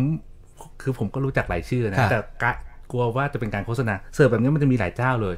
อยากจะทำ POS ก็เสิร์ชคำว่า POS อยากจะบอกว่าเฮ้ยอยากจะทำให้ให้การขายบน TikTok คุณก็เสิร์ชคำเนี้ยเดี๋ยวมันจะมีมีคนนำเสนอบริการ ค่ะ แล้วคุณจะบอกว่ารู้ได้ยังไงล่ะ ว่าจะถูกหรือแพง ก็ถามไหม คุณก็เลือกสักสามเจ้า สิ ก็คุยไปสิ ก็ถามเขาตรงๆสิว่าถูกหรือแพง แล้วหลายท่านก็จะถามผมแบบนี้ฮะเจ้าไหนดี มันมันไม่มีไหมเพราะทุกเจ้ามันจะมีจุดแข็งที่มันต่าง ถูก กัน ต้องดังนั้นคุณต้องบอกว่าคุณต้องคุยเองว่าปัญหาของคุณหรือวัตถุประสงค์ของคุณเนี่ย ถ้าคุณคุยแต่ละเจ้าแล้วเนี่ย มันทำให้คุณใช้เขาอะเราคุ้มไหมตอบโจทย์ไหม อ๋อ ดังนั้นเนี่ยสเต็ปพวกเนี้ยบอกว่าถ้าจะแอดวานซ์ใหม่มันก็ต้องมีเรื่องของการทำระบบ Data Management System มี ครับ ทำระบบ CRM มีระบบ Marketing Automation อันนั้นน่ะคือเรื่องของท่าแอดวานซ์ละ อันนั้นเนี่ยน่าจะเป็นเรื่องของการเอาเทคโนโลยีมาใช้ในการตลาด ครับ หรือแปลว่ามาเทคอาจสัปดาห์หน้าอาจจะคุยเรื่องมาเทคก็ได้นะครับก็เอา Marketing Technology เนี่ยคือคำว่ามาเทคเนี่ยคือเครื่องไม้เครื่องมือมาใช้ เครื่องไม้เครื่องมือมาใช้ใช้ตรงใช้ตรงไหนล่ะกลับมาไอ้ 5A เดิมก็ได้ฮะใช้เรื่อง awareness ไหม ครับ ใช้เรื่องบอกให้คนชอบมากขึ้นไหม ใช้ในเรื่องของให้คนถามมากขึ้นไหม ครับ เช่นอาจจะมีเรื่องของเกม i ิฟิเคชัน อืม การทำโพลการทำควิสการทำอะไรพวกนี้ มันก็ทำให้คนอยากจะมาคลิกกับเรามากขึ้น ครับ ทำให้คนอยากซื้อแล้ววัดผลได้ง่าย เช่นอ่ะดูแล้วทำไมเขาไม่ซื้อ ระบบมันจะรู้เลยนะ สิ่งที่เขาจะทำคือเอาโฆษณาเนี่ยไปอยู่ตามเว็บไซต์ต่างๆ ให้เราเขาอาจจะลืมที่จะซื้อก็ได้ เราก็มีโฆษณาไป หรือจะมีอีเมลกลับมาที่ของเราว่า ตอนนี้ลดอีก 15%เทคนิคผมในการซื้อของต่างประเทศเป็นอย่างนี้ฮะ คืออะไรครับ เราจะเข้าเว็บไซต์เขาครั้งแรก อืม แล้วเราจะให้อีเมล แล้วเราก็เงียบหายไป อ๋อแล้วเดี๋ยวมันจะส่งมาเนี่ย ส่ง ใช่ไหม มา บอกว่าเฮ้ยยูมีของในนี้นะรับ แล้ว ส่ว ก็ นล ถาม ดนะ ถ้าถ้าเป็นของที่เราไม่รีบนะ ค่ะ แล้วเสร็จปุ๊บเราก็เข้าไปที่ Facebook เขาหรืออะไรก็เขาอะเข้าเสร็จปุ๊บ แล้วเราก็ขายไป ค่ะ สุดท้ายเนี่ยจะได้ลดสัก 50% มีอีเมลส่งมาจริง ๆ วันก่อนฟิวเพิ่งเป็นแบบนี้เลยพี่พศแต่ฟิวสั่งออเดอร์ไปแล้ว มีอีเมลมาส่งอีกอันหนึ่งว่าเนี่ยคุณเราจะให้ส่วนลดคุณ 30%ฟิวแบบ แต่อันนี่คือ ไม่น่ารีบจ่าย ต้ ตั องงค์เล ต้อง ย เป็นของที่ไม่ต้องรีบซื้ออ่ะ ครับ เออ มันมันมันได้เขาได้ได้เฉพาะบางบางเรื่องนะ เออ นี่คือเรื่องนี่คือสรุปแล้วฮะว่า นี่คือสรุปทั้งหมดเนี้ยคือสรุปการทำ Data Marketing Data Driven Marketing เนี่ยของ Marketing 5.0 อ๋อ ดังนั้นเราทำได้หลากหลายเลย เช่น บอกว่าวันเนี้ยหลายท่านก็บอกว่าเออช่วยยกตัวอย่างหน่อยได้ไหมว่าเอามาใช้อะไรโหแคมเปญการตลาดเดี๋ยวนี้เยอะมากเลยนะ เช่นบอกว่าวันเนี้ยเอาง่ายๆ คุณอาจจะทำควิสขำๆขึ้นมา บอกว่าเท้าคุณเป็นแบบไหนคุณรู้หรือเปล่าว่าเท้าคุณอะใส่รองเท้าออกกำลังกายเนี่ย เป็นเท้าแบน เท้าแบนเท้าอุ้งเท้าอะไรอย่างเงี้ยเราทำควิสสนุกๆก็ได้ใช่ไหมทำแคมเปญขึ้นมาเสร็จปุ๊บคนก็จะมาเข้ามากรอกมาเล่น คุณก็ได้ลูกค้าแล้วว่ากลุ่มลูกค้า 100 คนแรกของคุณเป็นคือใคร ฟิวยังจำได้เลยว่า มันมีช่วงหนึ่งที่ที่ที่แบบสาธุอ่ะให้ใส่ชื่อที่อยู่อะคนใน Facebook ก็ยังใส่ชื่อที่อยู่แบบอยู่ในคอมเมนต์เลยฟิวแบบโอ้ยนี่ Data ตัวเองชัดๆเล ใช่ ยนะ หรือที่ที่อันตรายจริงๆ คือเรื่องของการถ่ายรูป ครับ อันนี้คือคือมันน่ากลัวจริงๆนะ น่ากลัว คือ น่ากลัว เพราะถ่ายรูปไปอ้าวเฮ้ยถ้าถ้าเขาเอาไปสกงสแกนอย่างอื่นละไป ใช่ โฮมไม่ถึงอย่างอื่นละ ครับ แต่นี่คือคือวิธีการหรือแมคานิกละกันที่เราสามารถเอาไปปรับใช้ได้ ครับ แล้วก็คิดว่าด้วยเวลาที่มีเนี่ยน่าจะครอบคลุมแล้วว่าไอ้ Data คืออะไร อืม แล้วเดี๋ยวอย่าลืมฮะที่จะหมดเวลาเดี๋ยวเรา ครับ พูดคือเดี๋ยวทั้งผมกับคุณฟิลจะไปคัดเลือก ครับ ว่าเราจะไปแจกหนังสือ เออใช่เลยมีหนังสือแจกครับ ขออนุญาต ขออนุญาต โชว์ นะครับ คุณผู้ฟังนะครับ ได้เลย เอ่อโชว์ผ่านทางกล้องนี้เลยนะครับ ชื่อว่า Digital Transformation in Action นะครับ ชื่อคนเขียนจะคุ้นๆหน่อย เพราะชื่อธนพงษ์พันธ์ธัญญรัตนกุลก็คือพี่พศเองนะครับ เป็นหนังสือที่ที่ฟิวว่าน่าสนใจมาก เพราะว่าเป็นแบบละเอียดอ่ะไม่ใช่เป็นแบบไม่ใช่เป็นแบบโฟโต้บุ๊กอ่ะเป็นแบบละเอียดจริง ๆ แล้วมีการวิเคราะห์อะไรทุกอย่างที่น่าสนใจมากจริงๆเดี๋ยวเราจะมีแจกครับ ยังคิดกติกาไม่ได้ว่าจะแจกผ่านทางเพจของเรากรุ๊ปของเราดีหรือก อะไร ติกาคือแล้วแต่เรา แล้วแต่เราแล้วกันแล้วแต่เรา เอาเป็นว่าเราอยากจะขอบคุณท่านผู้ฟังแล้วกัน ครับ ว่าเราเราเปิดรายการมาสองเกือบสอง สองเดือนละสองเดือนละ สองเดือนแล้วเนาะแล้วก็พอวันนี้เนี่ยเราบอกว่าเฮ้ยเราจะคุยเรื่อง Data อืม เอาอะไรดีผมก็บอกว่าอ่ะเอาเนี่ยเดี๋ยวเรามีหลักการแล้วก็ในรายการเนื่องจากเป็นรายการแบบ digest เนอะนี่ ครั ก็ บ digest เราไม่สามารถพูดลึกได้ ลึกกว่านี้ไม่ได้แล้วล่ะ แค่นี้ก็ถือว่าลึกลึกลึกเกินเกิน ใช่ เกินคนดู มัจะ คนฟังส่วนใหญ่ มั นะ นจะมันจะเป็นลักษณะเป็นวิชาการ มันจะกลายเป็นรายการกี๊กแล้วอะใช่ไหม ใช่ ดังนั้นเนี่ยถ้าเอ่อท่านน่าสนใจเนี่ยเดี๋ยวทางผมเนี่ยก็ทางทางผมกับคุณฟิวก็จะ ครับ ส่งหนังสืออ ม ไปให้ทุกท่าน ใช่ครับ นะครับ ที่ติดตามรายการเราทางดิจิตอลไดเจส ถูกต้องครับผม ผมอยากจะแนะนำอย่างหนึ่งสำหรับผู้ประกอบการทุกท่านละกันว่า ให้ลองทำไปก่อนแบบที่เราเน้นย้ำเสมอลองไปก่อน อะไรก็ได้ลองดูสักก่อนสักอาทิตย์หนึ่งสองอาทิตย์เดือนหนึ่งสองเดือนอย่าอย่าเพิ่งคิดว่ามันเป็นเรื่องใหญ่แล้วเริ่มจากเล็ก ๆ ไม่ต้องละเอียดมากนักก่อนแล้วค่อยๆดูว่าเราสามารถประยุกต์ใช้อะไรได้ อย่าไปกลัวว่ามันจะไม่เวิร์กอย่าไปกลัวว่ามันจะล้มเหลวอย่าไปกลัวว่ามันยุ่งยากถ้าวันนี้คุณยังไม่ได้ทำคุณยังไม่เริ่มต้นคือว่ามันพูดยากเหรอครับ ใช่ ว่าว่าว่ามันดีหรือมันไม่ดีลองทำก่อนละกัน แล้วฟิวเชื่อว่าสุดท้ายแล้ว เดี๋ยวคุณจะคุณสามารถ เป็นเป็นธุรกิจมาได้จนถึงทุกวันเนี่ยผ่านปีที่แล้วมาได้ผมเชื่อว่าสุดท้ายทุกอย่างเดี๋ยวมันจะมีประโยชน์สำหรับทุกๆคนแน่นอนแหละครับ ใช่แล้วก็หลาย ๆ อย่างเนี่ยมันคือเริ่มต้นจากการที่บอกว่าเราเริ่มทำเช่นบอกว่าวันเนี้ยคุณเขารู้หรือยังว่าลูกค้าทำไมซื้อของของคุณ เขารู้จักคุณได้ยังไงอ่ะหลาย ๆ ท่านบอกเออ ไม่เคยคิดเลยนะ อืม แล้วบอกว่าเฮ้ยต้องทำ Google Ad อืม ต้องต้องต้องเสิร์ช Google แล้วเจอ SEO คำถามคือลูกค้าคุณเสิร์ชคุณเหรอ ใช่ ถ้าเสิร์ชก็โอเค แต่ถ้าไม่เสิร์ชเนี่ย ไม่ใช่เขาบอกว่าอ๋อมีคนรีวิว เออ เห็นคนในรีวิวในนี้ เขาเลยมาซื้อของคุณ อ้าว ดังนั้นสิ่งที่คุณต้องทำคืออะไรฮะเฮ้ย ไปหารีวิว จริง ๆ นะ ครับ เออ มันมีแพลตฟอร์มหนึ่งที่พอพูดถึงรีวิวจริง ๆ เนี่ย เราจะเห็นเลยว่าวันเนี้ยค่ะมีเรื่องของรีวิวอินฟลูเอนเซอร์เยอะ เยอะมาก เยอะมาก ประเด็นคือคุณรู้เหรอของดีจริงหรือไม่จริง อืม ไม่รู้ เพราะทุกวันเนี้ยคือส่วนใหญ่แล้วกันนะ คือจ้างทั้งนั้น จ้างรีวิวทั้งนั้น จ้างรีวิว แต่คนรับจ้างก็จะบอกว่าเฮ้ยของเขาดีจริง ๆ นะ แต่มันจะมีโซเชียลเน็ตเวิร์กอันใหม่ ผมจำชื่อไม่ได้นะ เป็นแพลตฟอร์มในการที่บอกว่าเป็นเรียวเรียวยูเซอร์เรียวอินฟลูเอนเซอร์ ฮะ คือต้องใช้จริงรู้จริง แล้วเขาถึงจะมาลงในนี้ ก็คือเขาจะคัดเจอร์ไลซ์เข้ามาว่าคุณต้องรู้ตัวตัวจริง ๆ นะ ผมจำชื่อไม่ได้เหมือนกัน ผมพยายามจะหาอยู่เนี่ย ใช่ อันนี้แหละนี่คือสิ่งที่บอกว่าวันเนี้ยพอเราพอยูเซอร์ผู้บริโภคหลาย ๆ คนเนี่ย ครับ ผมว่าน่าจะเอียนกับสื่อ เออผมก็เอียนเพราะรู้สึกว่าทุกๆรีวิวมันไม่เป็นความจริงเรียวยูเซอร์ไม่แน่ใจครับไม่ใช่เรียวเรียวยูเซอร์เดี๋ยวเดี๋ยวเราค่อยหามาให้แล้วเราเป็นการบ้านรอบหน้าแล้วกัน ใช่ครับ เพราะว่าเวลาตอนนี้เราเหลือหนึ่งนาทีสุดท้ายแล้ ใช่ ว นี่คือสิ่งที่บอกว่าวันนี้ก็กลับมาเรื่องเดิมทำไม ครับ เรียลยูเซอร์ถึงถึงจะมา ก็เพราะว่าคนที่จะมาซื้อซ้ำแล้วบอกต่อได้จริง ๆ เนี่ย คือลูกค้าของคุณจริงๆ ครับ ดังนั้นใครที่ทำเรื่องนี้ได้ดีที่สุด Apple ไงอีกอะ กลับมาเดิม เอ้ยจริงๆ ทุกมันเป็นเคสของการทำ CIM จริงๆนะ อ่ะโอเค วันนี้ครบถ้วนนะครับ ขอบคุณทุกท่านที่รับฟังไม่ว่าจะผ่านทาง YouTube ทาง Facebook Live ทางแอปพลิเคชันของ Thinking Radio นะครับ แล้วก็ทาง FM 96.5 ไปจนถึงคุณผู้ฟังทางคลับเฮาส์ทุกท่านด้วยสำหรับวันนี้เราสองคนทีมงานทุกคนลาไปก่อน สวัสดีทุกท่านครับ สวัสดีครับ